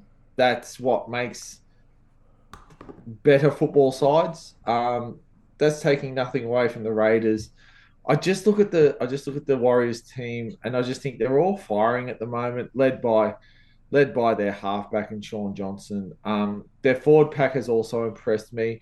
The other thing that they've done well is off the bench. Um, I, I just think when I look at the Raiders side, it's not that the Raiders side don't have the people to win. Hudson Young, Whitehead, Horsburgh in that back row uh, with White and Fogarty at at half five eight. I, it just at the moment they're zigging when they should zag at times. The the the Raiders and it's it's for no other reason than I'm picking the Warriors at home. I think the Raiders traveling over there. Um, look, I, I'm picking the Raiders. Sorry, I'm picking the Warriors because I think the Warriors. I think the Warriors now will cement themselves in the top eight. Um, you know, I think we spoke about this a few weeks ago um, regarding some other teams, and then in relation to the Warriors, just how easy the back end of their draw is. I think Gr- Griffo might have just touched on that when I just joined. Um, but and and I think they just need to win, and I've got the Warriors winning this one. Yeah, the um, I, I got the Warriors too, uh, and not just necessarily, you know, because they're at home or, you know, I, I actually think they've been playing really good footy.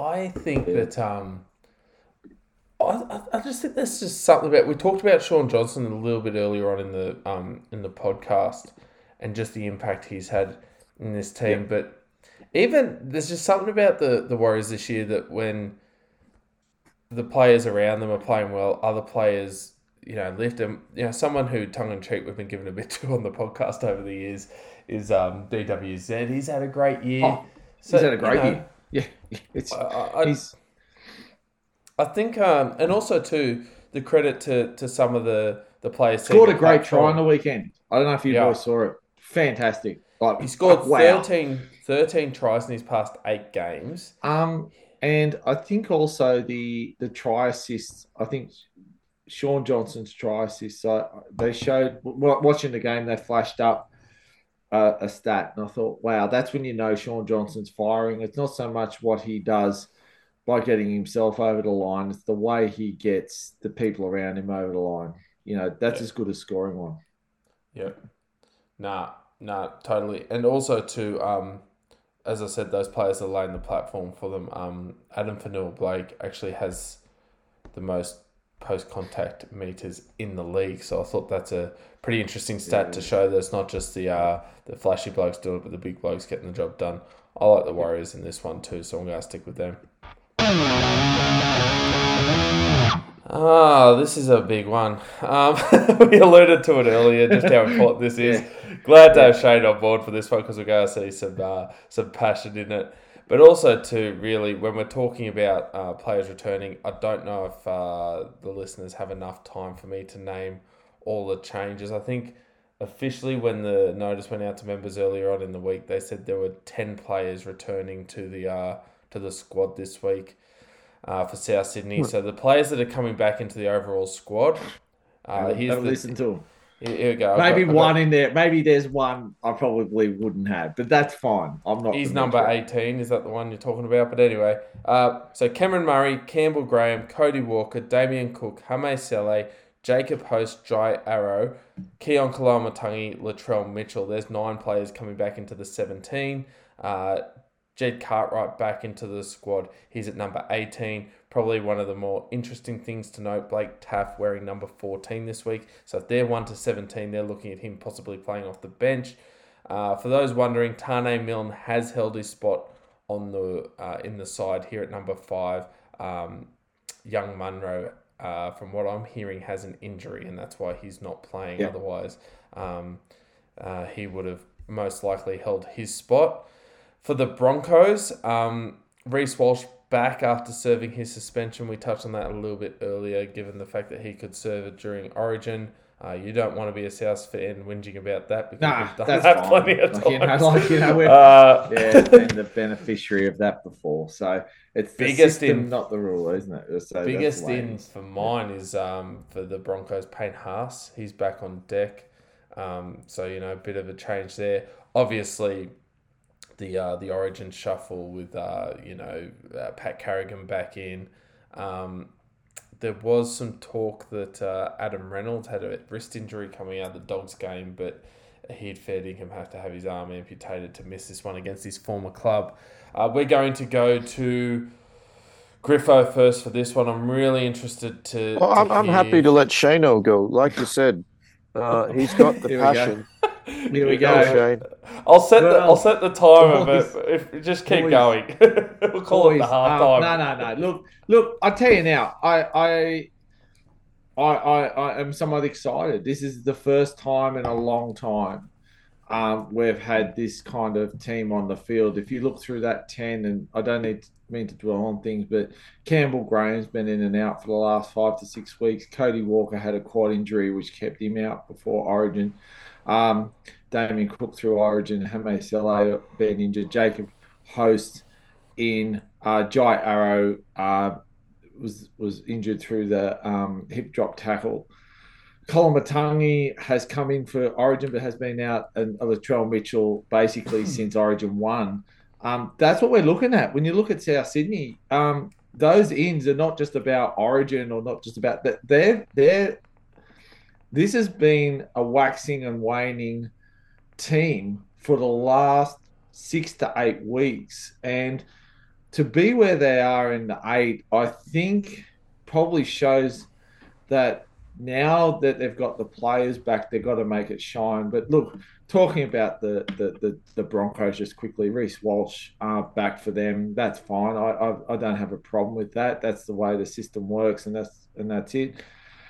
Jesse Arthur's in at wing uh, with Selwyn Cobbo. That's that's some strike power. Farnworth and Staggs in the middle, and um, you know, Adam Reynolds will, will, will kick his team into a fairly good position. Into a fairly good position. Palasia and Haas they play well.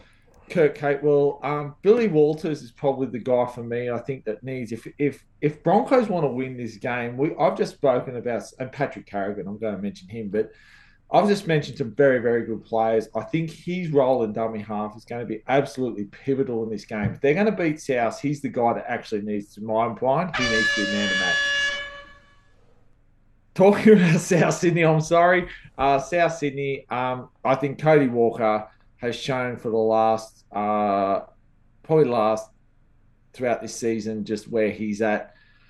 Um, the guy for me that's got a massive game for South Sydney, you can look at their team 1 to 17. It's going to be um, Lachlan Ilias. Lachlan Ilias has a myriad of very, very good players around him. He's got his crew back. He's got to be the guy that leads this charge because hot on his heels is a guy in number 14, Blake Taaffe, who who played some sensational football with some very ordinary rugby league players around him, probably players that weren't first grade material, and he pulled the back their backside out of the fire a couple of times. For me, it's Lachlan Ilias that just needs to get back to what he knows, controlling the controlling the way things happen, controlling what happens in and around the football. and let Cody Walker do his thing. I've got South Sydney in this one, as you'd imagine. I think people like Latrell Mitchell are up for a big game, Griff. Sorry, went over. No, no, no, no. uh, no need to be sorry. Um, I, I was actually just looking at, at, at, the games and, and putting some of my tips in, and there's a lot of games this week I'm really uh, struggling with. This is one of them. Um, bit, uh, Natalie and South, uh, mate. Bit torn. South, Souths go in as as favourites here. Um, I'm uh, I'm not. Uh, yeah, I I was sort of leaning towards Broncos, but uh, yeah, I'm I'm not so sure. Um, this is close to South's best side. Um,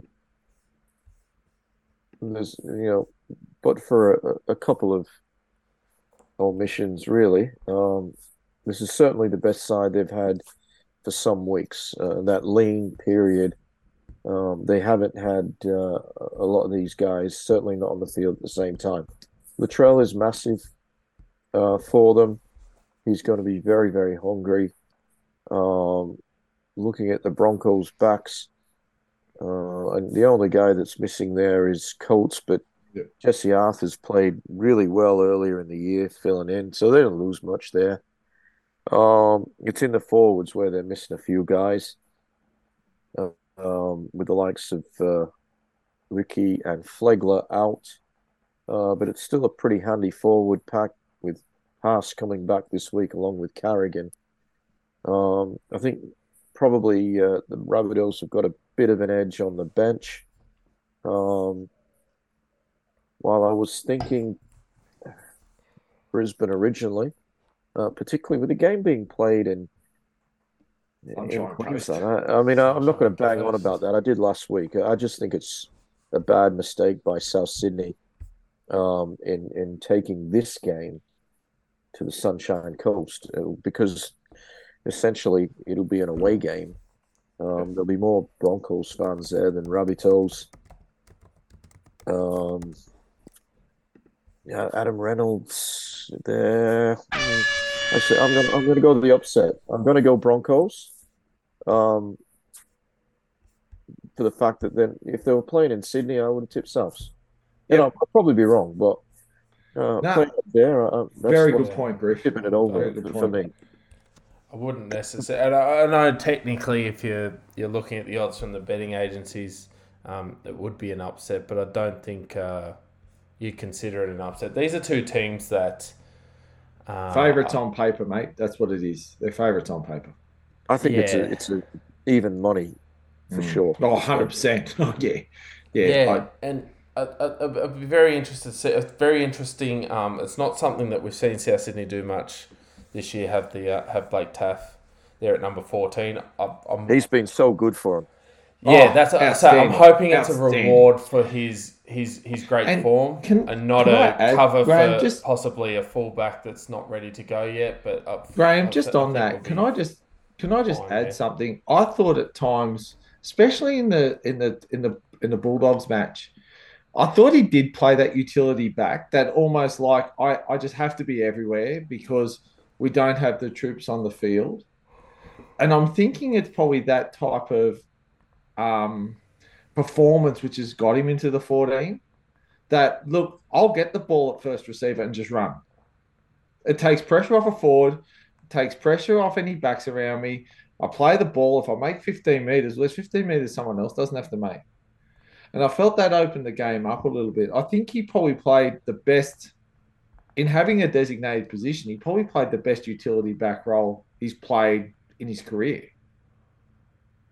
Are they going to be able to keep him Nah, he'll be with the dogs next year. Yeah. Yeah. So it's That's it's Wighton in, Taaffe out, really. Is that? Oh, I, I, think so. Yeah, there's uh, um, Look, and, and G Cartwright's moved on too. He'll be at Newcastle. Um, yeah, Riffo, that cap space. I, I'll I'll be I'll play a little bit of devil's advocate here. Um, I honestly think White will play six or seven Really? Yeah. Yeah, Fair enough. You think- I- Ilias gone. I, I, I, I just think that your best, your best long long range kicker on the team is going to be in the centres. Don't know about that. I'd be surprised if he if he plays in the halves. Mm. Um, Ilias, yeah. yeah. After I- saying what I, I actually think um, I think know that this is Ilias a- should have been South Sydney's best player in the last three weeks, and that's been far from the case. I, I, I think. Just, I know this is on a side note. I'm tipping Yeah, South I this should week. have. should have I think up I, I think Ilias is a half going forward. I think they'll they'll stick with him. I think he's got some development in his game, and I, yeah, I, I, I just think we've got to stick with him because there's that potential Look, there. It's up to him. It's up Yeah. to him. He's got.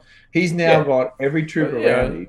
The, the same Going into fans who three weeks, same fans who three weeks ago were calling for Dean Hawkins to have a crack are pretty quiet at the moment because Yeah, he's going He's- into he's going yeah. into finals with the troops he needs around him. It's up to him Yep. now to make it work. Yeah, and, and for South Sydney too, you know, you've got to understand they've put their money there into a young bloke so that they can re-sign some young blokes and get some other key players on board. So it's it's all about balancing the cap, and obviously for a lot of clubs, uh, the number seven takes up a big slice of the cap.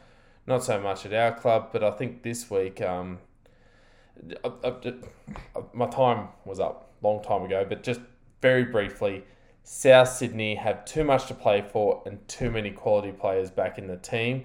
If this team doesn't win this week, um, then it, their, their their goals are are unrealistic because this team should be able to. And I'm not saying that you know that the Broncos they should beat them, but what I'm saying is um, they've got to beat some top teams going into the um, into the into the finals, and if they want to, you know, obviously they've got to make the eight first, and a lot of people assume they're there. But if they're going to be a contender, they've got to be able to beat Well, teams. They're going to have to and- play this mob again. yeah, I think they probably will have to. Yeah, they'll probably have to beat, you know, Brisbane, Penrith, or the Storm to be any chance through the finals. So, um, what better week than this week? And um, I think they'll be buoyed by the fact that they've got. I, I, I'd, I'd argue this could be their best 17, very close to it, or bar maybe. It's, it's very close to it, so uh, I'm, I'm going South this week.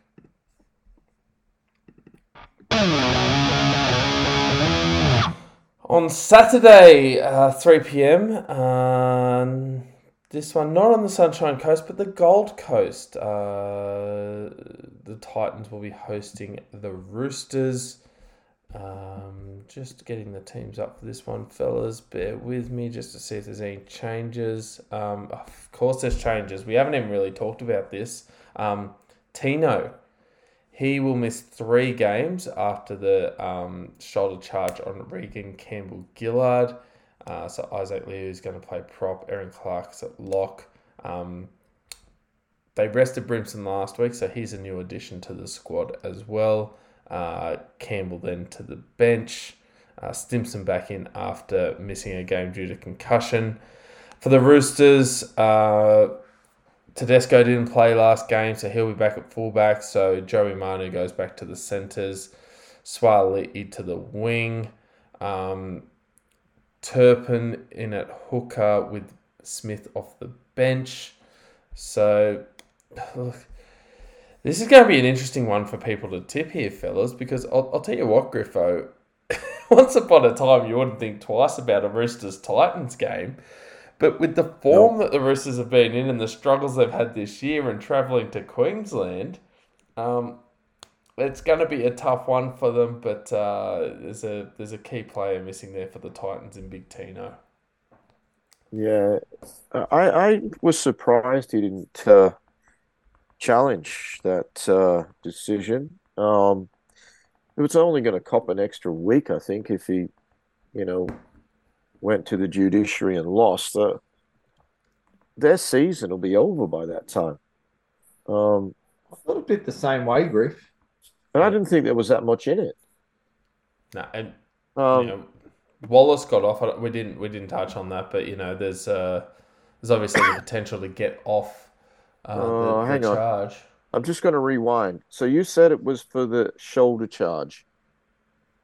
Yes. I, I I The was shoulder thinking charge the, on Campbell the Gillard. yeah. raised elbow on on Moses. No. Uh, it was Um, shoulder, but even though No, it was a shoulder charge. So Okay. it was a. I know I'm sounding a bit old school here. It was, you know, back in the day, it was a good shot. Um, Right.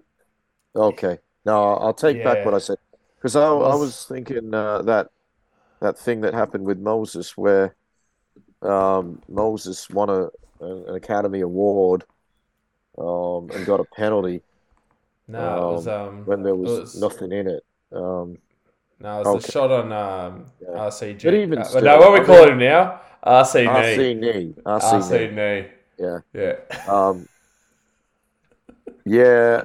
Look, it was worth throwing the dice because Titans. I, I think regardless, it was worth the week. You, Yeah. you know, I, yeah, that yeah, was if you only my. cop it's only one week extra. If Yeah. what do you got to lose, really? I mean, just one week. Like this season will be done.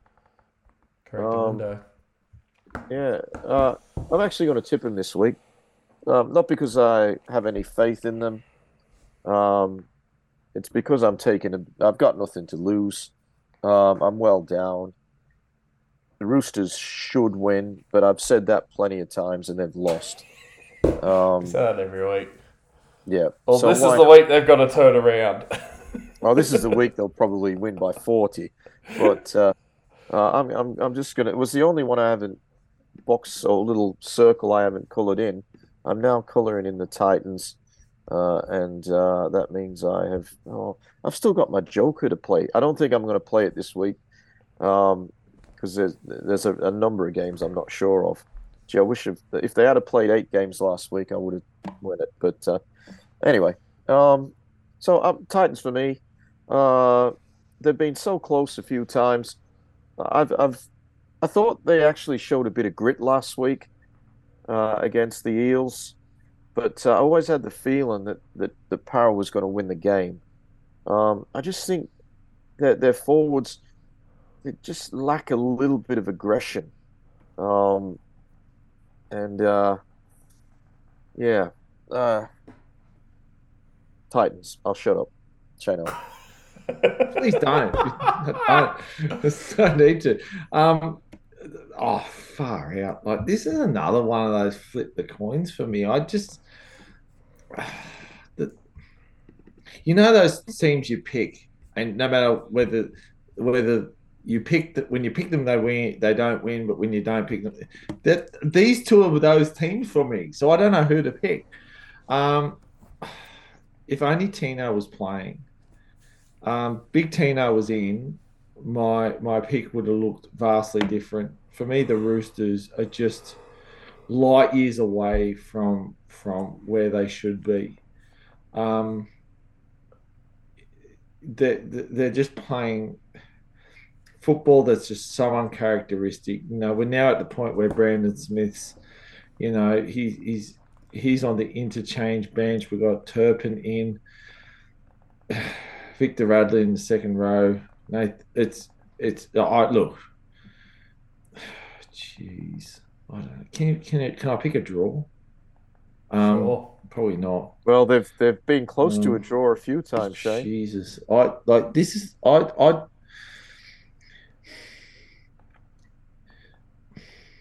Look, I'm I'm going to pick the Titans at home. I've always said that. If I don't know who to pick, I'm picking the Titans.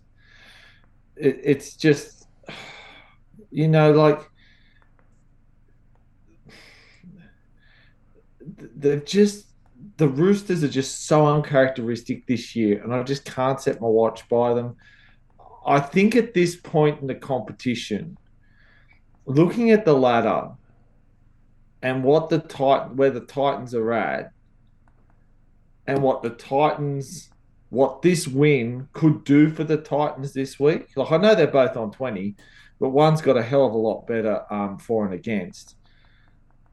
A win this week for the Titans might just at 22 points put them in touch, back in touch with that eighth, ninth spot.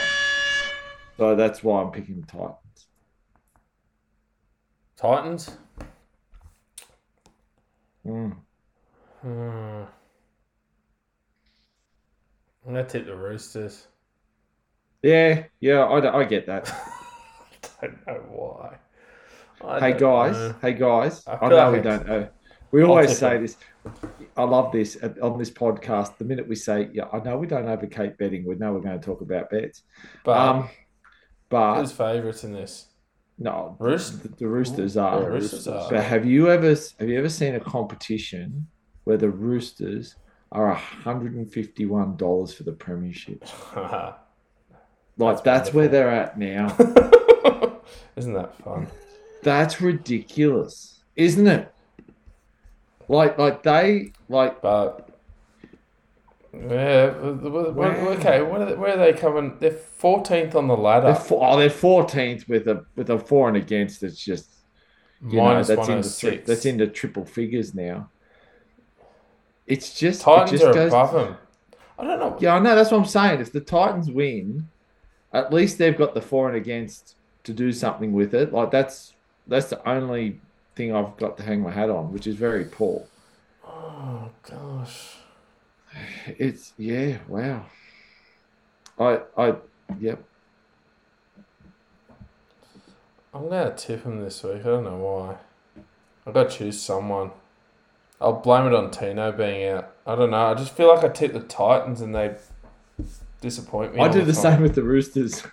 Oh yeah, I mean, how many times have I said, "Oh, this is the week the Roosters have to turn around," and then I got sick of saying that because then they ended up flogging on down to fourteenth, and I kept feeling as though they'd they'd You come know- back and sneak in the eight, but that won't happen. You know what the problem with the Roosters is? The Roosters can't score points this year. They just cannot. They cannot score points. Mm. Their four column is what the second worst. They've got the second worst attack in the league. Is that? Is that? Uh, uh, I've, Yeah, I've got that team- right. I'm pretty sure. yeah, the only team worse than them, and it's only by It's the Tigers by by a handful. nine 11? points. Nine. Sorry. Eleven or nine? Uh, nine. No. Tigers scored Mm. two more tries than them this week, and the Roosters have the worst attack. That's that. That's where they're at, and you know what I think it is as well. The the Roosters heavily rely on their wingers making 15 meters a run, getting out of their own end, plus Tedesco, well, shit, maybe I and that, that them. takes the pressure off the forwards. By the third tackle, the forwards. I've always said I thought that the Roosters forward pack isn't as good as what it appears. It's actually their backs which make them look better when you look at the meterage. They're not making those meters anymore, so the forwards have to work harder. The forwards aren't making the meters; they're just not getting into attacking positions. I, yeah, I wow. Look, look, Some tough games to pick this week. look do, are we upset? Are we upset that the fact that they're 14? Giggity jiggity.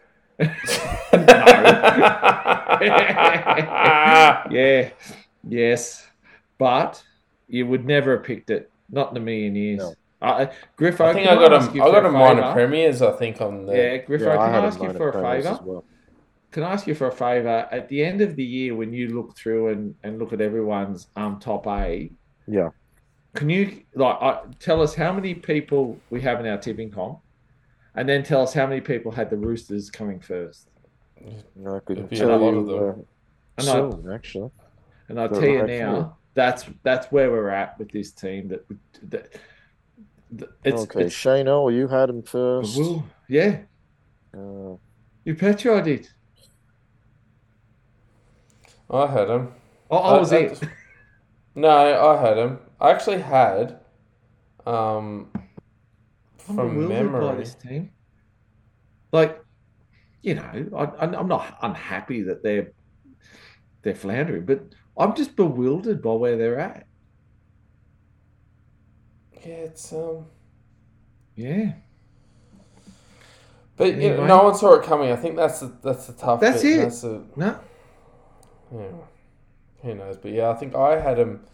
I had a minor premiers. I think I had Tedesco as a Dally M. I had oh, you know, I I actually thought they'd be the team to beat this year. Them and the Panthers. I think I had them and the Panthers. Um, Mm. Yeah, I've been a bit quiet about having Manly in my top eight as well. I haven't reminded you guys of that, unlike that year when I was the only one that had them, and I told you guys everything. but uh, it's uh, it's about just under fifty percent of people. Wow, there's a lot of people don't.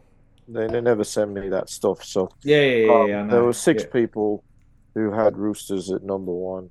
Yeah, see, that's was, I uh, think that would be half of the people. I reckon that would be representative of everyone if they picked the top eight. Yeah, yeah, for sure. Um, anyway, anyway, Storm Knights. I'll give him. I'll give him a crack this week. Storm Knights. It'll be a stormy night in uh, Newcastle Saturday evening. Um, Knights hosting Melbourne. 5.30 kickoff here. Uh, team news.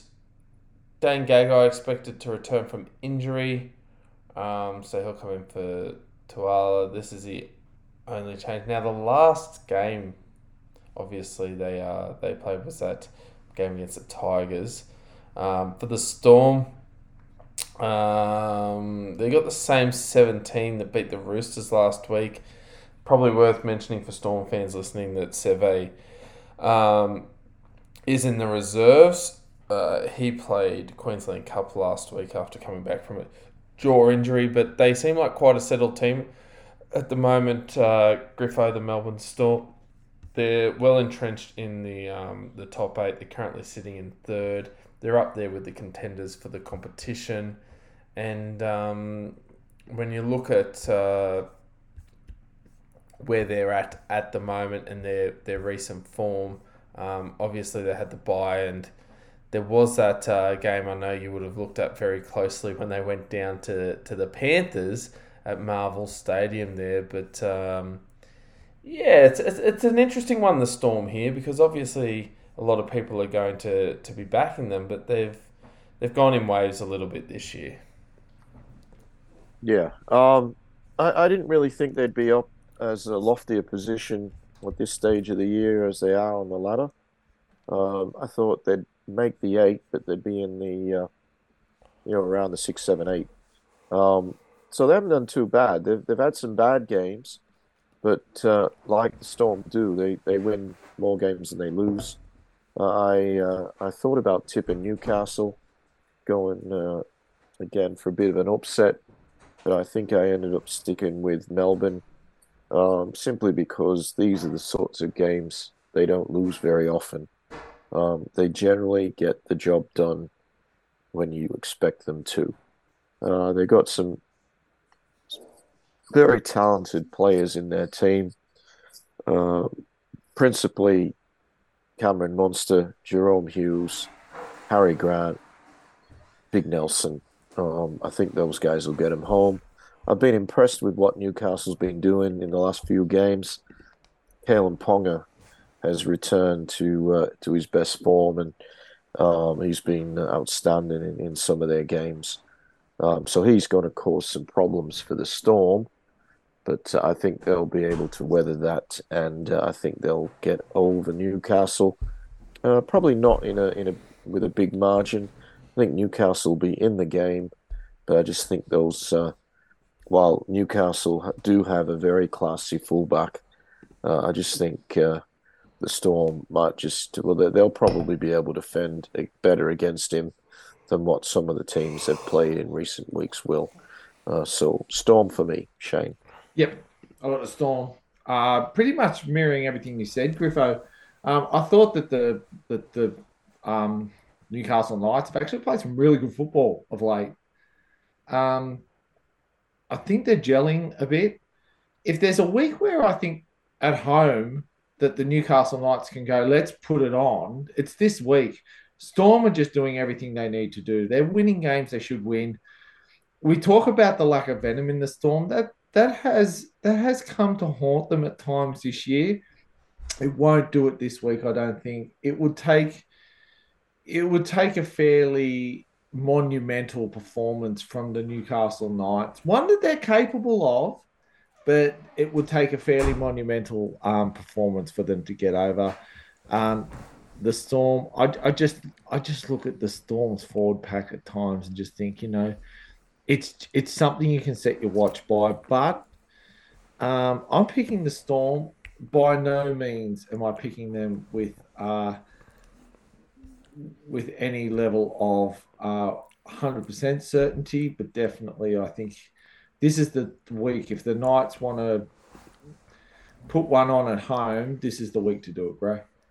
Yeah, I like the Storm in this one too. Um, I just I know we've seen some um, some good performances from the Knights, but I feel like they come out of nowhere when we see them. Um, I think we're obviously focusing a lot on that massive win they had against a a, a poor Bulldogs side, and then they had that win last week um, against the Tigers. Uh, you know,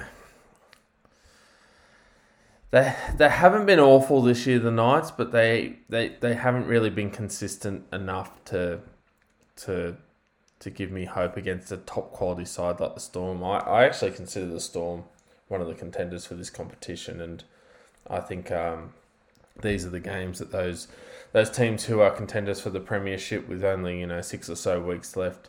Uh, these are the, the teams they they really put to the sword. So I'm pretty confident in this one. I think the Storm are going to have a good good day out, and it uh, won't be good for the Knights. Not sure if I'm game enough to make that one my uh, my margin for the week. Uh, I, have got There's my one. margin sorted this week. Yeah. Yeah, I feel like you might There's a be. standout. There's a standout. Yeah, I I think you might be. Uh, I think you might be in uh, attendance for that game. I'll just put it that way. Um, next game though, absolute belter and a massive one in regards to the top eight implications. These are two teams that are fighting it out for a top eight spot. We've got the Cowboys taking on the Eels. This one will be in Townsville, 7:35 p.m. Saturday evening. For the Cowboys, um, they've got the same 17 that played against Manly.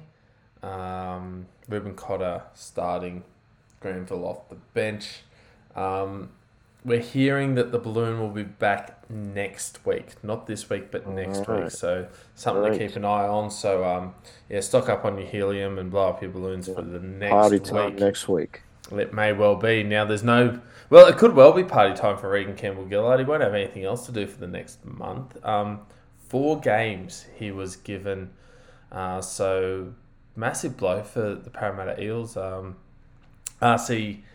RCG, as uh, he's been known for a long time, RC Knee, as we've been calling him tonight, will be missing uh, four weeks. Um, so, yeah. Um, that's probably the biggest news. Uh, Maika Sivo, he's in the team here. Yeah, he's listed, but he he, he won't. Now, take, yeah, yeah. that's what I'm just looking at here now. They named that side uh, before the judiciary hearing last night. Yeah, yeah. So is, is it four games he's also looking at? Yeah, I think four games. given the um because his was a, a high tackle and I think he was looking to get a Shoulder. downgrade and and failed. So um yeah. anyway. I think it was a shoulder charge as well, Grant, or shoulder to the, not shoulder charge, but a shoulder contact with the head. yeah, Um, apparently he high had contact. Yeah, um he had like three grade ones. Or Yeah, something. he, he had he had prize. Yeah. Yeah. bit of form. So um yeah, so Reagan Campbell-Gillard and um Maika Sivo, they've they've got a they got a month to get ready, and hopefully, f- Parra, Parra fans will be hoping they'll be playing finals. And one step towards that would be defeating the Cowboys. Um, huge game this one. Really, the winner um, puts the puts their hand up for for for a top eight spot. You know, and, and you you alluded to it earlier, Griffo. Um, you- you're almost we're almost willing to to to possibly put a pencil line through Parramatta if they uh, if they lose this one. Um, uh, I, I, I- wouldn't do that just yet. I did say if they had a loss last week, Yeah. um, against the Gold Coast, because uh, I, I don't really expect them to win this game. Uh, and I'm, I'm obviously I'm tipping the Cowboys, uh, who are the form team of the competition. Um, they haven't lost for some time, the Cowboys. Uh, and this is an understrength Eels without. Uh, I know they've been without uh, Dougie Brown for a while, but he's got uh, he's still missing this week and next week, and uh, add to that Sivo and more importantly RC and they're they're down on strength. Um, they'll they'll give it a crack, but I just think uh, the Cowboys' attack will pull them apart, and uh, um, I, do think Parra will score some points, but uh, I just think the Cowboys, with Scott Drinkwater in the form he's in, uh, along with the real the other guy and who, who's really impressed me. Uh, it's a solid, actually, it's not solid forward pack. It's a strong forward pack, um, even without the balloon. When you've got the likes of uh, Griffin Neame, Taumalolo, and uh, young Finike Fuiaki, who who was a powerhouse um, coming off the bench, uh, along with the uh, Jake Granville, who can, as you said earlier, basically covers any position. Strong side with a very very strong bench. Uh, Cowboys for me, Shana. Yeah, yeah. I I'm I'm not. Uh, going to add or detract anything from that, Griffo. I've got the Cowboys too. I just think the Cowboys are just they're playing some.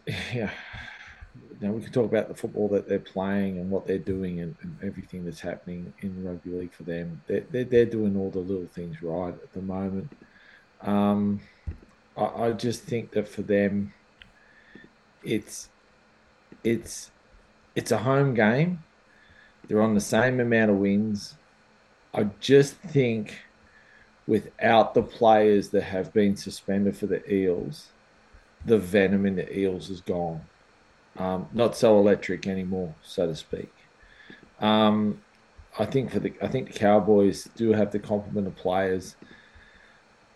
They are poised to to to to make an entrance into the eight if they win.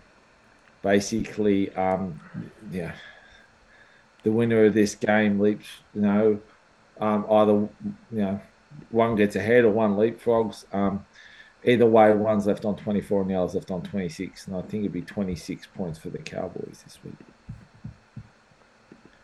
Yeah, I'm, I'm with you guys. I like the Cowboys. I think Parramatta are in a bit of strife. And um, if it sounds like I'm focusing on something else, it's because I've uh, I thought it'd be a bit of fun. I'm just punching through that ladder predictor thing that the NRL website's got. I'm trying to find um, you know situations where Boy, Parramatta I, get I, done this week, yeah. and they you, I, you look they'll they'll have to beat a massive team to make the finals if they don't win this week. They'll have to throw, beat. Sorry, Greg. I was just going to say, I just want to ask you boys a question. Um, watching the game last week, you sort of saw things unravel for the Eels, and they beat the Titans. Like, granted, they should have beaten the Titans from where they were at.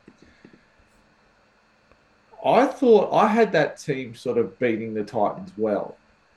When the judiciary came out and and and and did their things, was I the only one that thought that season over for them? When you take these players out of that team, on top of what Brown has missed and will miss, I think we're at the point where it's season done. I think that's what I thought. When the yeah. minute I, the minute I saw the pay, the minute I saw, I think it was. I think even with their players, it was going to be hard. Um, I, I, I thought they were building something nicely, like you know, like Moses out at Origin. Okay, you can sort of you know they've they've had some. This is the time where good teams build now to finals, regardless of where you're at. They build, they get in the eight. The eight's a new competition. I just looked at them last week and I saw it all unravel. Sadly for, for Eels fans, you know, but I just I just think it's all unraveling. Yeah, I think they're the team that misses out on the eight. I really do. Um, and I mean, I know that's obviously this week. I'm just going off what we've got this week, but I think the Cowboys are actually hitting for. I actually think they're a very dangerous football team, and I think that um, Parramatta need to be very careful because if they I think they're going to get dominated in the forwards, and I think that's just going to open up a lot of space for the likes of Scott Drinkwater, like you guys said before. So I'm, I'm tipping the Cowboys here, but I'm just looking at, you know, as I said, if they lose this one, Parramatta then have to go down to Melbourne to play Melbourne. Uh, they're then at home to the Dragons, which I'd expect them to win, but then they've got to go. I'll give it. I'll give them the Dragons game. They're away to Brisbane. yeah, no, but then they're You away sure to Brisbane. about that? Yeah. It's a bit of a mixed bag because then they're away to Brisbane, they're at home to the Roosters, away to Penrith, and finish with a bye. I have a feeling a lot of Parramatta. I, I think the Parramatta team are going to be sitting back on their bye week, watching all the other games, hoping results go their way. But uh, I agree. and that's being optimistic because if they don't beat either Penrith, Melbourne, or the Broncos, then this week's obviously crucial. They win this week, they're giving themselves a fair crack. So I think it's crucial for them. Um, yeah, they still make the eight if they lose this week, but I think it's going to be pushing uh, pushing it uphill if they uh, Yeah. if they don't. Right. And I I think it's a tough road trip in Townsville. I think it's very, very hard road for them. Um, I think they could be a casualty of the unfairness of the draw, where they are one of these teams who plays all the top sides twice Yep. and Yeah. uh, don't get too many games against the, the rubbish teams. Um, uh, I do feel for them in the, in that respect. That uh, I I do believe they're a top eight quality side, um, but I think they're gonna you know they're at a big risk of missing out. Um, they're going to have to win games they're not expected to win to make the top eight. Yeah. Yeah, and they're gonna they're gonna likely you know there's a possibility of missing the top eight and within the season beating Penrith and South. Like it's just Yep. it just shows how tough that that run has been. But um, I, I think this week's a really tough ask for them to go up there and beat North Queensland. So I'm I'm sticking with the Cowboys in um in that one. Now, our next game, I have just a bit of an inkling, got a bit of a feeling this could be the game you're alluding to that possibly could get a run as the biggest margin of the week. We've got the Penrith Panthers taking on the Bulldogs Sunday afternoon at Penrith. Um, Nathan Cleary back at halfback, Crichton, To'o, Martin, Yeo back on deck. They were rested uh, following the Origin week and the that Dolphins game last week. Um, Flanagan in for Sexton, the sex bomb this week. Uh, he's got a head knock.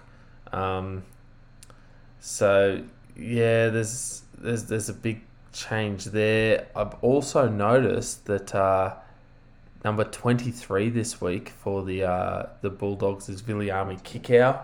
Wouldn't that be a big surprise inclusion for him to come back to Penrith? Um, Josh Addo-Carr, we know, also had that hamstring injury in Origin. He's in the reserves, so you wouldn't expect Kikau or Addo-Carr to play there. But um, hopefully not too far away for Bulldogs fans. But really, we've got a team here that's um, we've got the benchmark of the rugby league coming up against a team that's that's really struggled uh, throughout this season, and um, you, you'd imagine that uh, that the, the Panthers would be looking to uh, to consolidate their position at the top of the ladder this week. I, I do think they'll win. Um, I do expect Kikau to play, but but not to the Fox um, with a hamstring injury. Um, either way, I still think Penrith win. Um, the Bulldogs, uh, it's been a tough season for them. They were expected certainly to, to do better this year. Um, they've won six games, which is you know not great. Uh, they they've had a lot of injury problems and to a lesser well not so many suspensions, but it's mainly been injuries to to some like basically Kikau's been out for most of the year. Uh, they've had a, their prop, uh, the Englishman Thompson. I don't think he's played at all this year. Um, I might be wrong on that, but If he did, it was only one or two games. Um, so it's been tough. Uh, but again, the expectations were were certainly that they were going to um, challenge for for the eight, um, and and they haven't done that. Um, they've had a few wins to, to celebrate. Uh, they beat the Rabbitohs a few weeks ago, but that was essentially because the Rabbitohs played uh, were forced to play a reserve grade team, basically. Um, but it's two points. Um, unfortunately for the Bulldogs, they're not taking on the Panthers reserve grade team. This is the proper side, and um, I don't know that too many people will be tipping against Penrith this week. Uh, I will be sticking with the home team, and uh, it'll be interesting to see uh, uh how Cleary goes. He's been out for a while. Uh, as mentioned, Jack Cogger was outstanding um, in his absence, uh, and Cleary comes back fresh. They gave him the extra week just to be sure that the hamstring would be right. Um, so uh, I'm looking forward to seeing him play. Um, I'm also looking forward to perhaps seeing a little bit more of Soni Luke. He only got very small minutes last week, but he was crucial in the victory when uh, you know they got behind, and and he um, he got things going out a dummy half, and uh, for both of those two tries, it wasn't just a pass. Uh, you know, there was a bit of deception beforehand before he passed so he's uh, he's someone that could really carve up against uh, a team that's not renowned for their defense. Shane. Well, wow. What do you say about this one? Um, you know, I only wish it was at Belmore because you know, like the bloodbath at Belmore, uh, bloodbath at Bluebet, maybe. Um, look, Panthers have got this in the bag, in my opinion. Um, I think this is the win that's going to propel them into the minor premiership uh, yet again. I think they're just going to get so far ahead on for and against. Um, I think it's a stroke of genius to bring Cleary back this week. You might think, oh, what do you want about? Um, you know, I, I, think I think moving forward, um, Penrith play the Sharks next week, and then it's the Storm the week after, if I'm not mistaken. When I was looking at this game moving forward, I think to to ease his way into into this type of game, I think is is brilliant. A lot of people have been saying, why play him this week? I, I just think he just needs a game under his belt. And why not do it this week? I, I think it's I think it's it's it's it's fine. Um, the bulldog situation at times gets inflated by their opposition and the players the opposition doesn't have. This opposition has everyone, everyone, and it's going to be on fire. We've seen some insane numbers this year. There's a part of me that says that this could be off the chart um, no surprise, this will be my Joker and the Thief this week. I, I, I just I just look at this Penrith side and and this is a this is a top four number one team vying for a three-peat versus a team that's that's that's really struggling. Graham. Yeah, it's simple as that for me. You got a team that's flying like the Panthers. Um, they're yeah, and, and the Panthers have their players. Was that back the on, two second tip, Gray? The two second tip, yeah. Story of my life.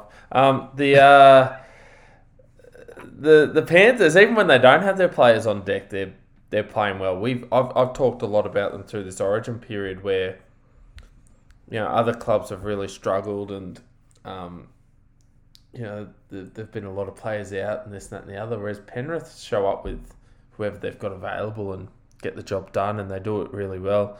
This week they've got so many stars back on deck, and they're at home, and they're coming up against a team who, against middle of the road teams, can rock up, have a bad day, and get done by 60.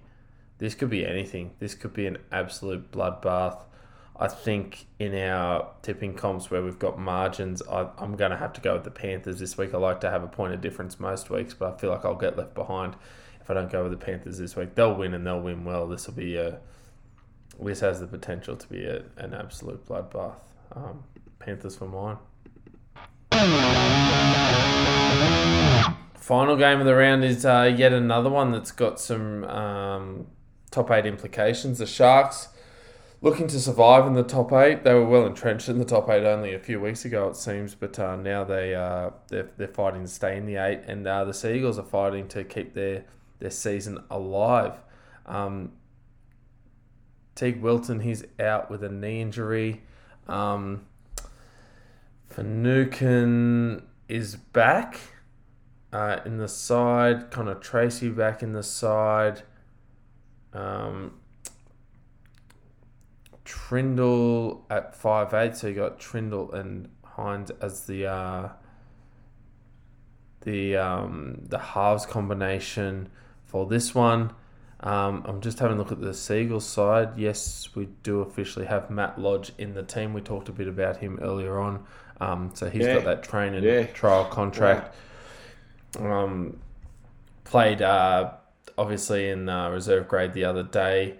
Um, yeah, it's really uh, the, the story of this one. I think here here Griffo is a team team trying to survive in the in the top eight, um, and uh, this is the team that many feel in the uh, in the current eight are on the slide in the Sharks. Yeah, um, I might have to check my tips, but I think I went Manly um, Mm. for a bit of an upset. Um, uh, I might change. I might, you know, do something about that because this is uh, this is in the the Sharks' wheelhouse. This is a team outside the eight, and, and they normally beat teams outside the eight. So I'm I'm thinking I might go back Yeah. into my tips and adjust, um, simply for that fact that uh, when they are at home, uh, Manly they can win it, but you just they're hard to uh, have confidence in because they do sometimes put in a very good performance, but uh, I'm just thinking they, are outside the eight. These are the sorts of teams that the Sharks feed on, um, and I, I think uh, I think the changes they've made this week are, are good. Um, I think their defense will be stronger with uh, Trindall coming in at six. Matt Moylan's had a few issues uh, in recent weeks. Um, so I, I actually think they look a stronger side, the Sharks. Uh, Connor Tracey, I- I've not understood why he doesn't get more uh, time in first grade. Uh, well, he's he's into the centres, uh, which is uh, I think it would be a good thing for them.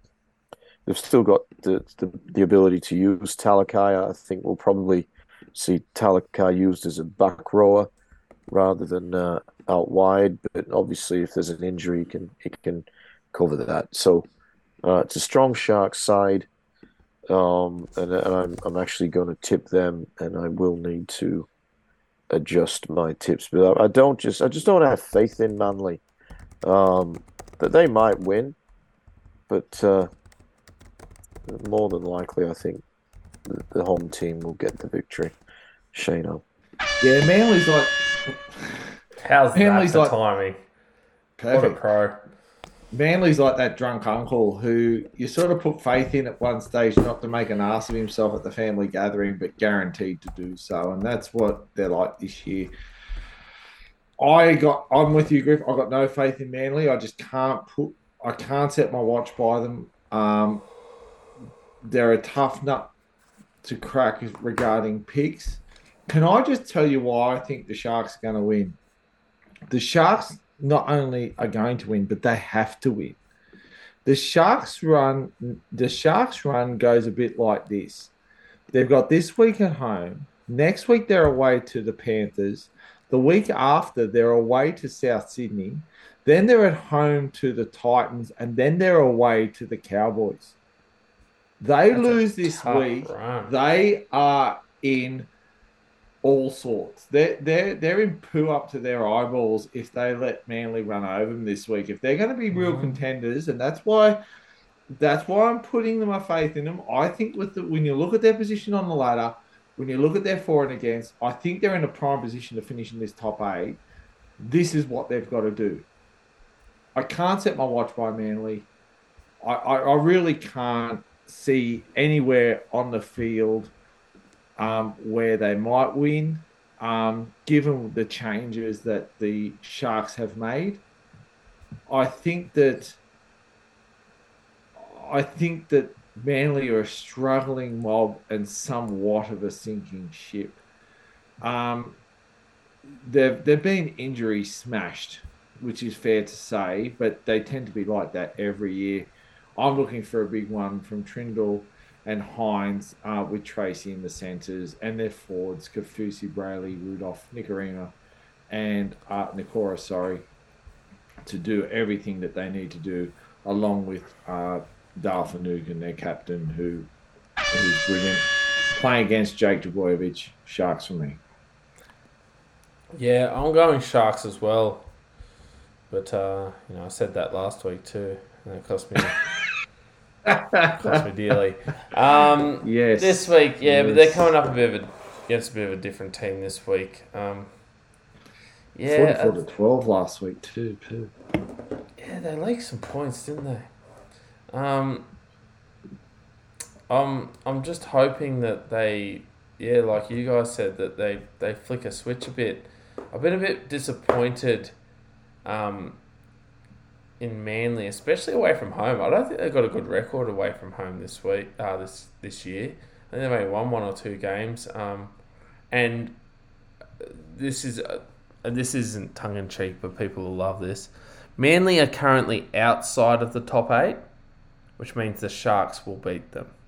So that's usually the, the way with the Sharks. that's the way it they is at beat the teams isn't outside it? of the eight, they lose to teams in the eight. That, that's why I changed my tip, Green. Yeah. Yeah, so Just you're coming going up against. and You uh, know what though, change Griff? there. There, there is, you know, like if either of these was your clock on the wall, they'd be running out of time all, all the time. Like you just don't know. Like I, I went to see, I was going Sea Eagles pretty much Sunday night. I looked at the games ahead, thought Seagulls. And it was probably only that the Sharks made some enterprising changes. I thought, yeah, okay, well, if they're serious, they're going to have to win. Sharks have only lost one game against a team that currently sits outside the eight. So they're nine from ten playing against teams that are currently outside the top eight. And I think that loss they had was against the Dolphins earlier on in the year. So there is something here. We say it we, we say it tongue in cheek, but there is something to that stat. The Sharks can I, tend can to just, be able to beat the teams below them, but not the teams within the eight and above can them. I so, just, can I just tell you something which I think got me a bit worried about the inflation of where the Sharks are at. If we look at the Sharks before last week, um, they they got they got pumped by by the Storm. So in round 15, they got pumped by the Storm. They then smashed the Dogs, right? They then they then had the bye. They then smashed the Dragons, and they then smashed the Tigers. It's like there's a part of me. There's a part of me that says this stuff is slightly inflated. Then they got pumped against the Warriors. Yeah. Just, I, d- I don't like- think you were on earlier too when we also mentioned that they're on 26 in sixth.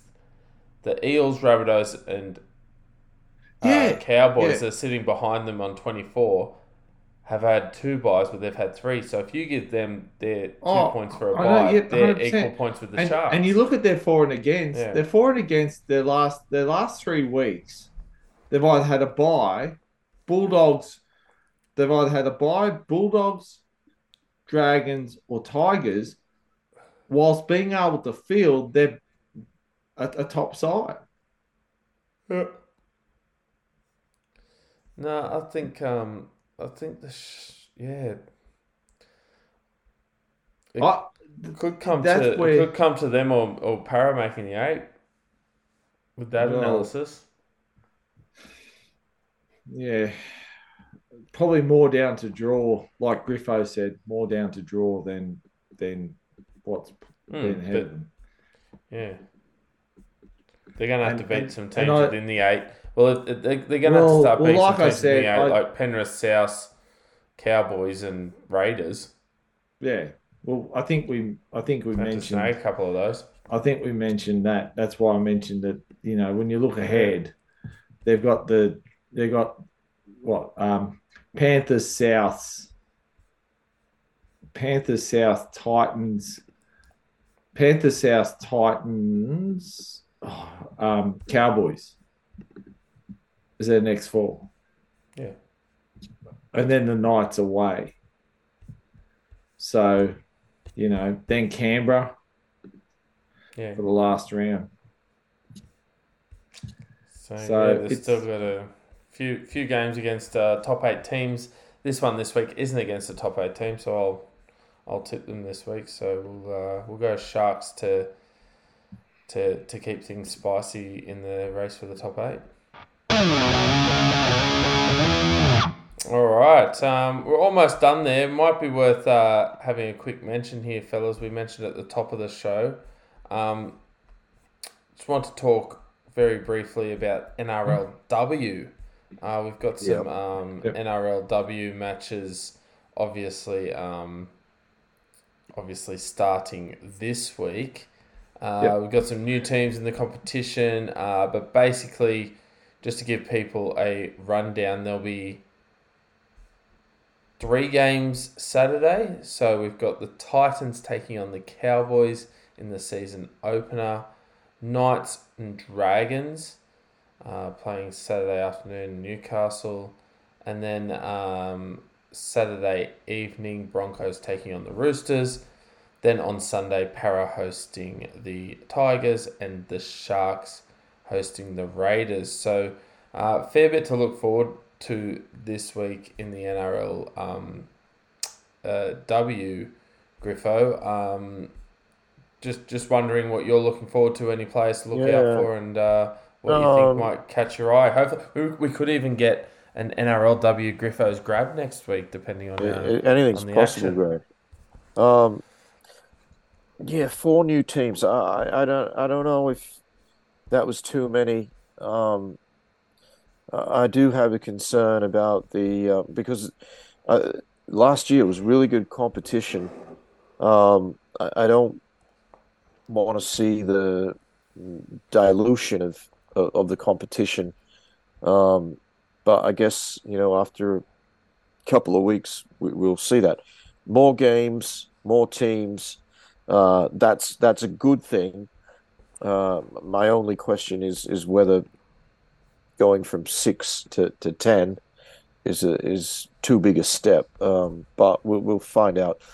The teams are almost unrecognizable from from last year for some are, some team, particularly the Dragons. Yeah. They've hardly, you know, they might have two or three players at most who were who were there last year. Um, uh, Broncos have acquired well, by the looks of it. ah, they've lost some good players They though. lost some good ones too.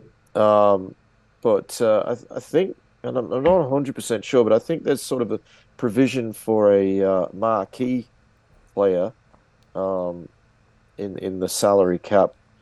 Um, and the Roosters, I, I don't understand how they can field the team that they're fielding, but um, to me, they look like the out and out favourites for the competition. Um, Titans, yeah, got some new players there with Fumi Ta- Talia, uh, Fui Mayono, and uh, Jaime Chapman, both uh, New South Wales Origin players, joining uh, up with the Titans, um, along with Shaylee Bent as well, the, the girlfriend of David Fifita, um, and another Blues player. So uh, there's there's been an influx of Blues into the blue of the Titans. Um, at- looking at it, I think they probably win that game. Um, last year's premiers, the Knights, they've lost a number of players Um, principally, uh, Millie Boyle is gone, but they still have a quite a good side with Tamika Upton, who is arguably the best player in uh, in the competition, along with the multi-talented Jesse Southwell. Um, so I, think they get over the the Dragons. Sorry, uh, yeah, the Dragons have signed Raecene McGregor, who I think won the medal last year as the player of the tournament from memory. Um, yeah, but uh, they're nowhere near to me as strong. Um, when I think of women's rugby league and I think of the Dragons, I've always thought Kezie Apps. Um, she's not there. She, I guess, she's the marquee player at the Tigers. Um, but uh, so they're a very, very different side. Um, uh, I've got to tip the Knights there. Um, next game, Roosters v Broncos. Um, Broncos, obviously, they're always strong, um, led by Ali Brigginshaw. But Tarryn Aiken, Aiken, I, sh- I, should say, not Aiken, she's a, a, a hugely talented five eight, and she's gone from the Broncos to the Roosters. Mm. Um, and uh, the Broncos have brought in a, a, very good player in Gayle Broughton uh, from the Eels, who was a, a, fullback, but she's in at number six. Um, but uh, great skill, yeah, great skill, very good player. player. The other player uh, who's joined the Roosters is Amber Hall, um, mm. who I think used to be a Bronco and was crucial in uh, in a lot of their success. Um, so they're adding Millie Boyle, they're adding Keeley Davis, the the Blues hooker, who's a very good player. She's come up from the Dragons. Uh, they've got Koenig Joseph uh, in there. That's a that's a massive uh, forward pack. Um, and then you've got in their backline, they've got Isabel Kelly, Jess Sergis in the centres. Corban Baxter is uh, returning as she's fullback. back from the from the birth yeah, of a she, child. Yeah, yeah I, um, I think that's a massive in. I yeah, she was I think for this side when they, when, when they won the comp two years yeah, ago. She she's and, she she hoisted the um she hoisted the trophy. I I yeah, think that you've got the skill of Tarryn Aiken. Like I, how I can just, anyone beat that side? I, that's what I was going to say, Griff. That that for me is the absolute key player to slot in this side and absolutely stack it is Corban Baxter. I, I was I was just going to say that I think that if that's not game Roosters for the season, when you look at it, I don't know what is. I, I agree with you. I reckon you could almost put together a combined side from all the other teams in this Roosters. Oh, it would struggle to beat this a, team. It would struggle to beat, beat them. Yeah, yeah, yeah. Um, Parra's lost. Uh, some players. mentioned Broughton. Um, Penitani's left. Uh, I guess the the player that, uh, as well, when I look at their side, that comes in as the uh, as the uh, the key player there um, is Elsie Albert, who's another former Dragon. Um, who she's a, just a powerhouse. I love watching her play. Um, Elsie Albert. Um, so she comes in, I would imagine, as the marquee signing. But outside of her, I don't know. There's uh, they don't look too strong to me. Um, Kennedy Cherrington's a good player, but the other lady they lost was Simaima Taufa, who I think was their best player. So I think it's going to be a struggle for Parra. Sorry, Graham. Anytime you want to. Uh, oh no, you're all right, mate. Yeah, nah, just, just um, having a look. I was actually just having a look through the teams there for the Tigers, and I noticed uh, someone we know there on uh, yep. wearing 18. 18. We'll call, yeah. I'm going to call her 18th woman. Um, uh, Jess Kennedy. Jess Kennedy um, playing 18. So, uh, yeah. Good luck yeah. to her. A lovely young lady and uh, just a, a, very, very talented rugby league player. Um, I saw her earlier in the year. She was so excited uh, to get a contract. Um, I said, "What position are you playing?" She says, "I'm sort of playing prop." Um, now, now she's not uh, she's not a big girl, um, but uh, yeah, uh, you know, I hope. Well, I'm sure she'll get a run at some stage. Maybe not this week, but uh, she'll give it her absolute utmost. Uh, massive heart, uh, Jess. I wish her well. Yeah. Tena- um, she's a tenacious human being. And absolutely. any yeah, absolutely. Any lesson to take from this? Tenacity can get you your goals, and she is a very tenacious human being. I'm going to say she's like a Reuben Cotter. Yeah. Um, Very cool. Plays a similar sort of position up front or, or at lock. Um, gives away a lot in size, but makes no up... fear in life. Like remember, she she'd just take anything on board. Yeah. So we you know, wish and that's well. why that's why that's why you know, like when someone says, "Oh, you're playing prop," she'd be the type of person that would just cart the ball up without Yep. thinking about it. I- I still don't think it's her best position, but No, but, but Um, she just but do, yeah, she'd do it. She'd have a go. she, she, she'll give it a go. Um, Soon as far out. as uh, stars in the Tigers side, um, Bo Vette-Welsh, who missed last year due to injury, um, uh, she's handy. Kezie Apps is in there. As I said, I, I'm sure she'd be the uh, the marquee player. Must be most capped Blues women's player. Um, I was very impressed with Lutu, who played in the girls, uh, the ladies, sorry, under 19s last week for the Blues. She's a five eight with an immense skill set. Um, uh, she's not listed in the in the run on side, but she's listed uh, as on the interchange bench. So I, think You would uh, want her in your she's a player to seventeen somewhere. I don't know Yeah. if if either of you saw that game. No, you'd want her in your Um, seventeen somewhere, wouldn't you? Yeah, absolutely. Um, but for mine, I think, uh, well, I don't think either of these teams are going to be at the pointy end. Um, but, No. you know, I think I probably just lean with Parra Yeah. um, on the strength of, of, of their front rower, Elsie Albert and uh, Kennedy Cherrington. Um, yeah, but uh, a lot of unknowns in both these sides. Um, Sharks new team against Raiders new team. Um, really interesting when I looked at this team list earlier to see that Emma Tonegato is playing at number six.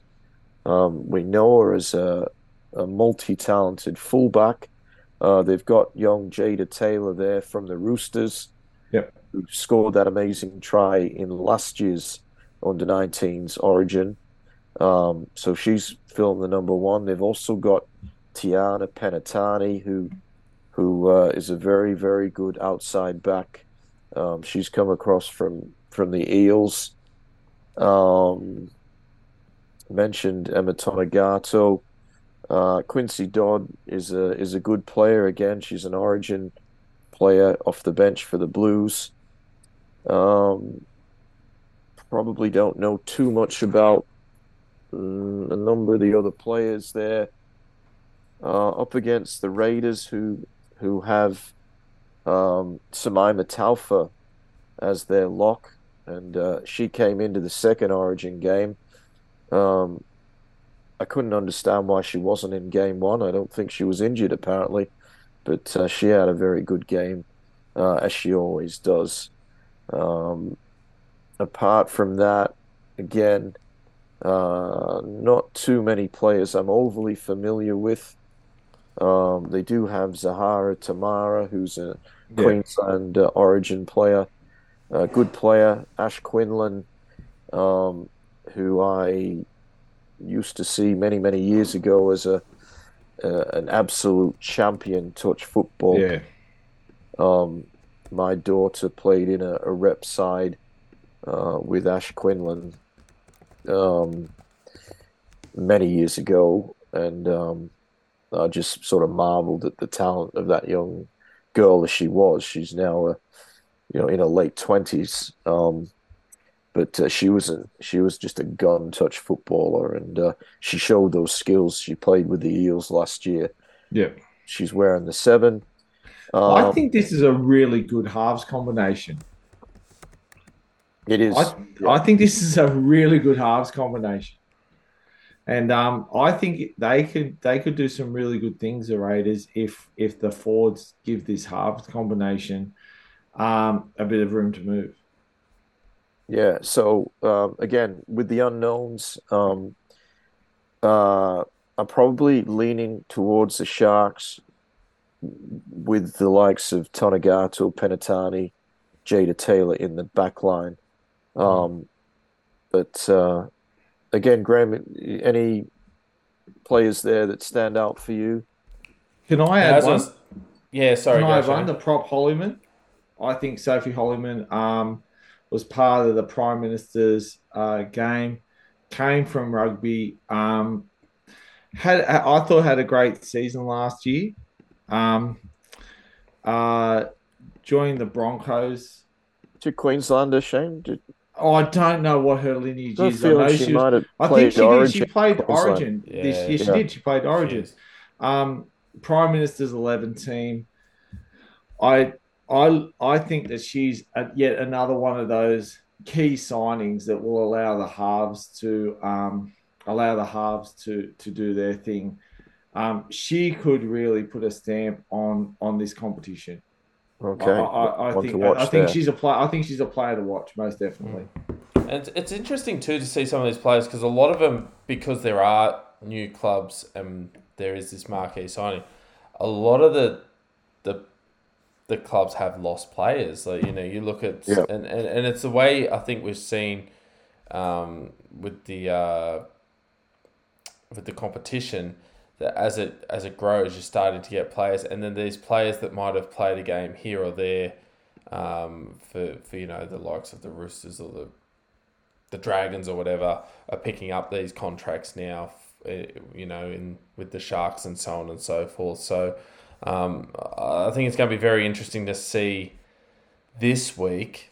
Whilst we've got these key players, there's going to be two sides to it. I know one one concern is that people are worried about the depth of talent pool and and, and the competition, but I think we're also going to see some emerging um, some emerging stars get a get a go. And I think what we're going to do is just is just build the the, the amount of players that we'll, we'll be talking about. And I think a lot of these players that we may not know a lot about this week, um, we could very well be um, praising very highly uh, next week. But yeah, some of those players, there's a, there- there's a lot of players running out this week who may not have even played, you know, more than one or two games um, over the course of the, uh, the the first couple of years that the NRLW was in um, in effect, and they're going to get um, a bit more of an opportunity given the extra teams. Graham, I this is a pivotal uh, year. yeah. This is a pivotal year for the NRLW. If they want to align themselves with NRL clubs and be able to do it successfully and find a depth to do so, this is the year that's going to test it. Um, I know we don't, don't like talking about other codes here, but I think one of the failures of um, of um, the AFLW was that they tried to align themselves with, with every team and have players play for every team. I think we either draw the line in the sand and say this is where we're at for a while, or rather than start aligning ourselves with teams, we start aligning ourselves with regions. And, and we don't have the the Sharks or the Raiders. I know that makes it less marketable, but it means that the competition is just is just so much better. And I think what this season's going to prove is do we want teams do we want the teams aligned with the NRL sides that, that are almost mirror images in every way, shape, or form, name and logo, or do we want a competition that's got that's more about skill and capabilities? In which case, we may move slightly away from the fact that we need the Canberra Raiders or the Cronulla Sharks, and we start saying, do we now encompass a region-specific team that that's a new team, but would encompass maybe three or four areas of an NRL club? Um, I think this is where we're at with this competition. Uh, It's it's produced some phenomenal rugby league, and I think that that if we are at the, the point where we have to just rest the amount of teams we include for a while, well, let's do that. Or we start making it a singular league on its own with it with, with different names where it's region specific that, that, that, that fans can jump behind because their team is included in a region. I think if we're going to start asking fans to align themselves with the club, and that club needs to be their NRL club, I'm, I'm just wondering what that does um, to the overall competition. So this is the year. This is a pivotal year for this for this competition. I feel. Yeah, I think we'll know Yes. a lot more. We'll know a lot more in um, you know, the really in yes, I suppose uh, nine or so weeks. I think is it is it nine rounds the competition then yeah, finals? they, they play each other once. Yeah, Yeah, ten teams play. I, I think we'll have a, an idea after two or three weeks as to where we're at because I, yeah, I, I just think it was a big jump, six to ten. Yeah, I agree. Um, yeah, well, uh, you know, it, it, it does create lots of opportunities, obviously. Um, interestingly, I think there's a few young ladies who are daughters of uh, first grade, former first grade NRL players. Um, I think Monalisa Soliola might be the daughter of Sia Soliola. Um, Mackenzie Wiki, um, the daughter of, I think, Ruben Wiki. I could be wrong, um, and uh, I know one of the uh, uh, there's a Hopoate who I'm pretty sure is one of the children of John Hopoate. I think he's got uh, around ten to twelve uh, children, many of whom have gone on to be NRL players and now uh, NRLW players as well. So, um, so genetics uh, at play, and um, yeah, I, I really do hope that the standard of, of the competition can be as high as, as what it's been in the last few years. Um, whether it can be, well, I guess we're going to find out. But uh, certainly, there's a, a few. Well, the Roosters to me are a standout team. I think the Knights will still uh, be very good, um, and and the Broncos always put out a good side. But after that, there's there's some some question marks. So we'll see. all that's left to do is see what happens on the field, and um, that's pretty much all we've got to get to this week. Um, all the talking that hasn't been done on the podcast night, fellas, I think we'll let the players do on the field this week. Um, thanks again for joining us.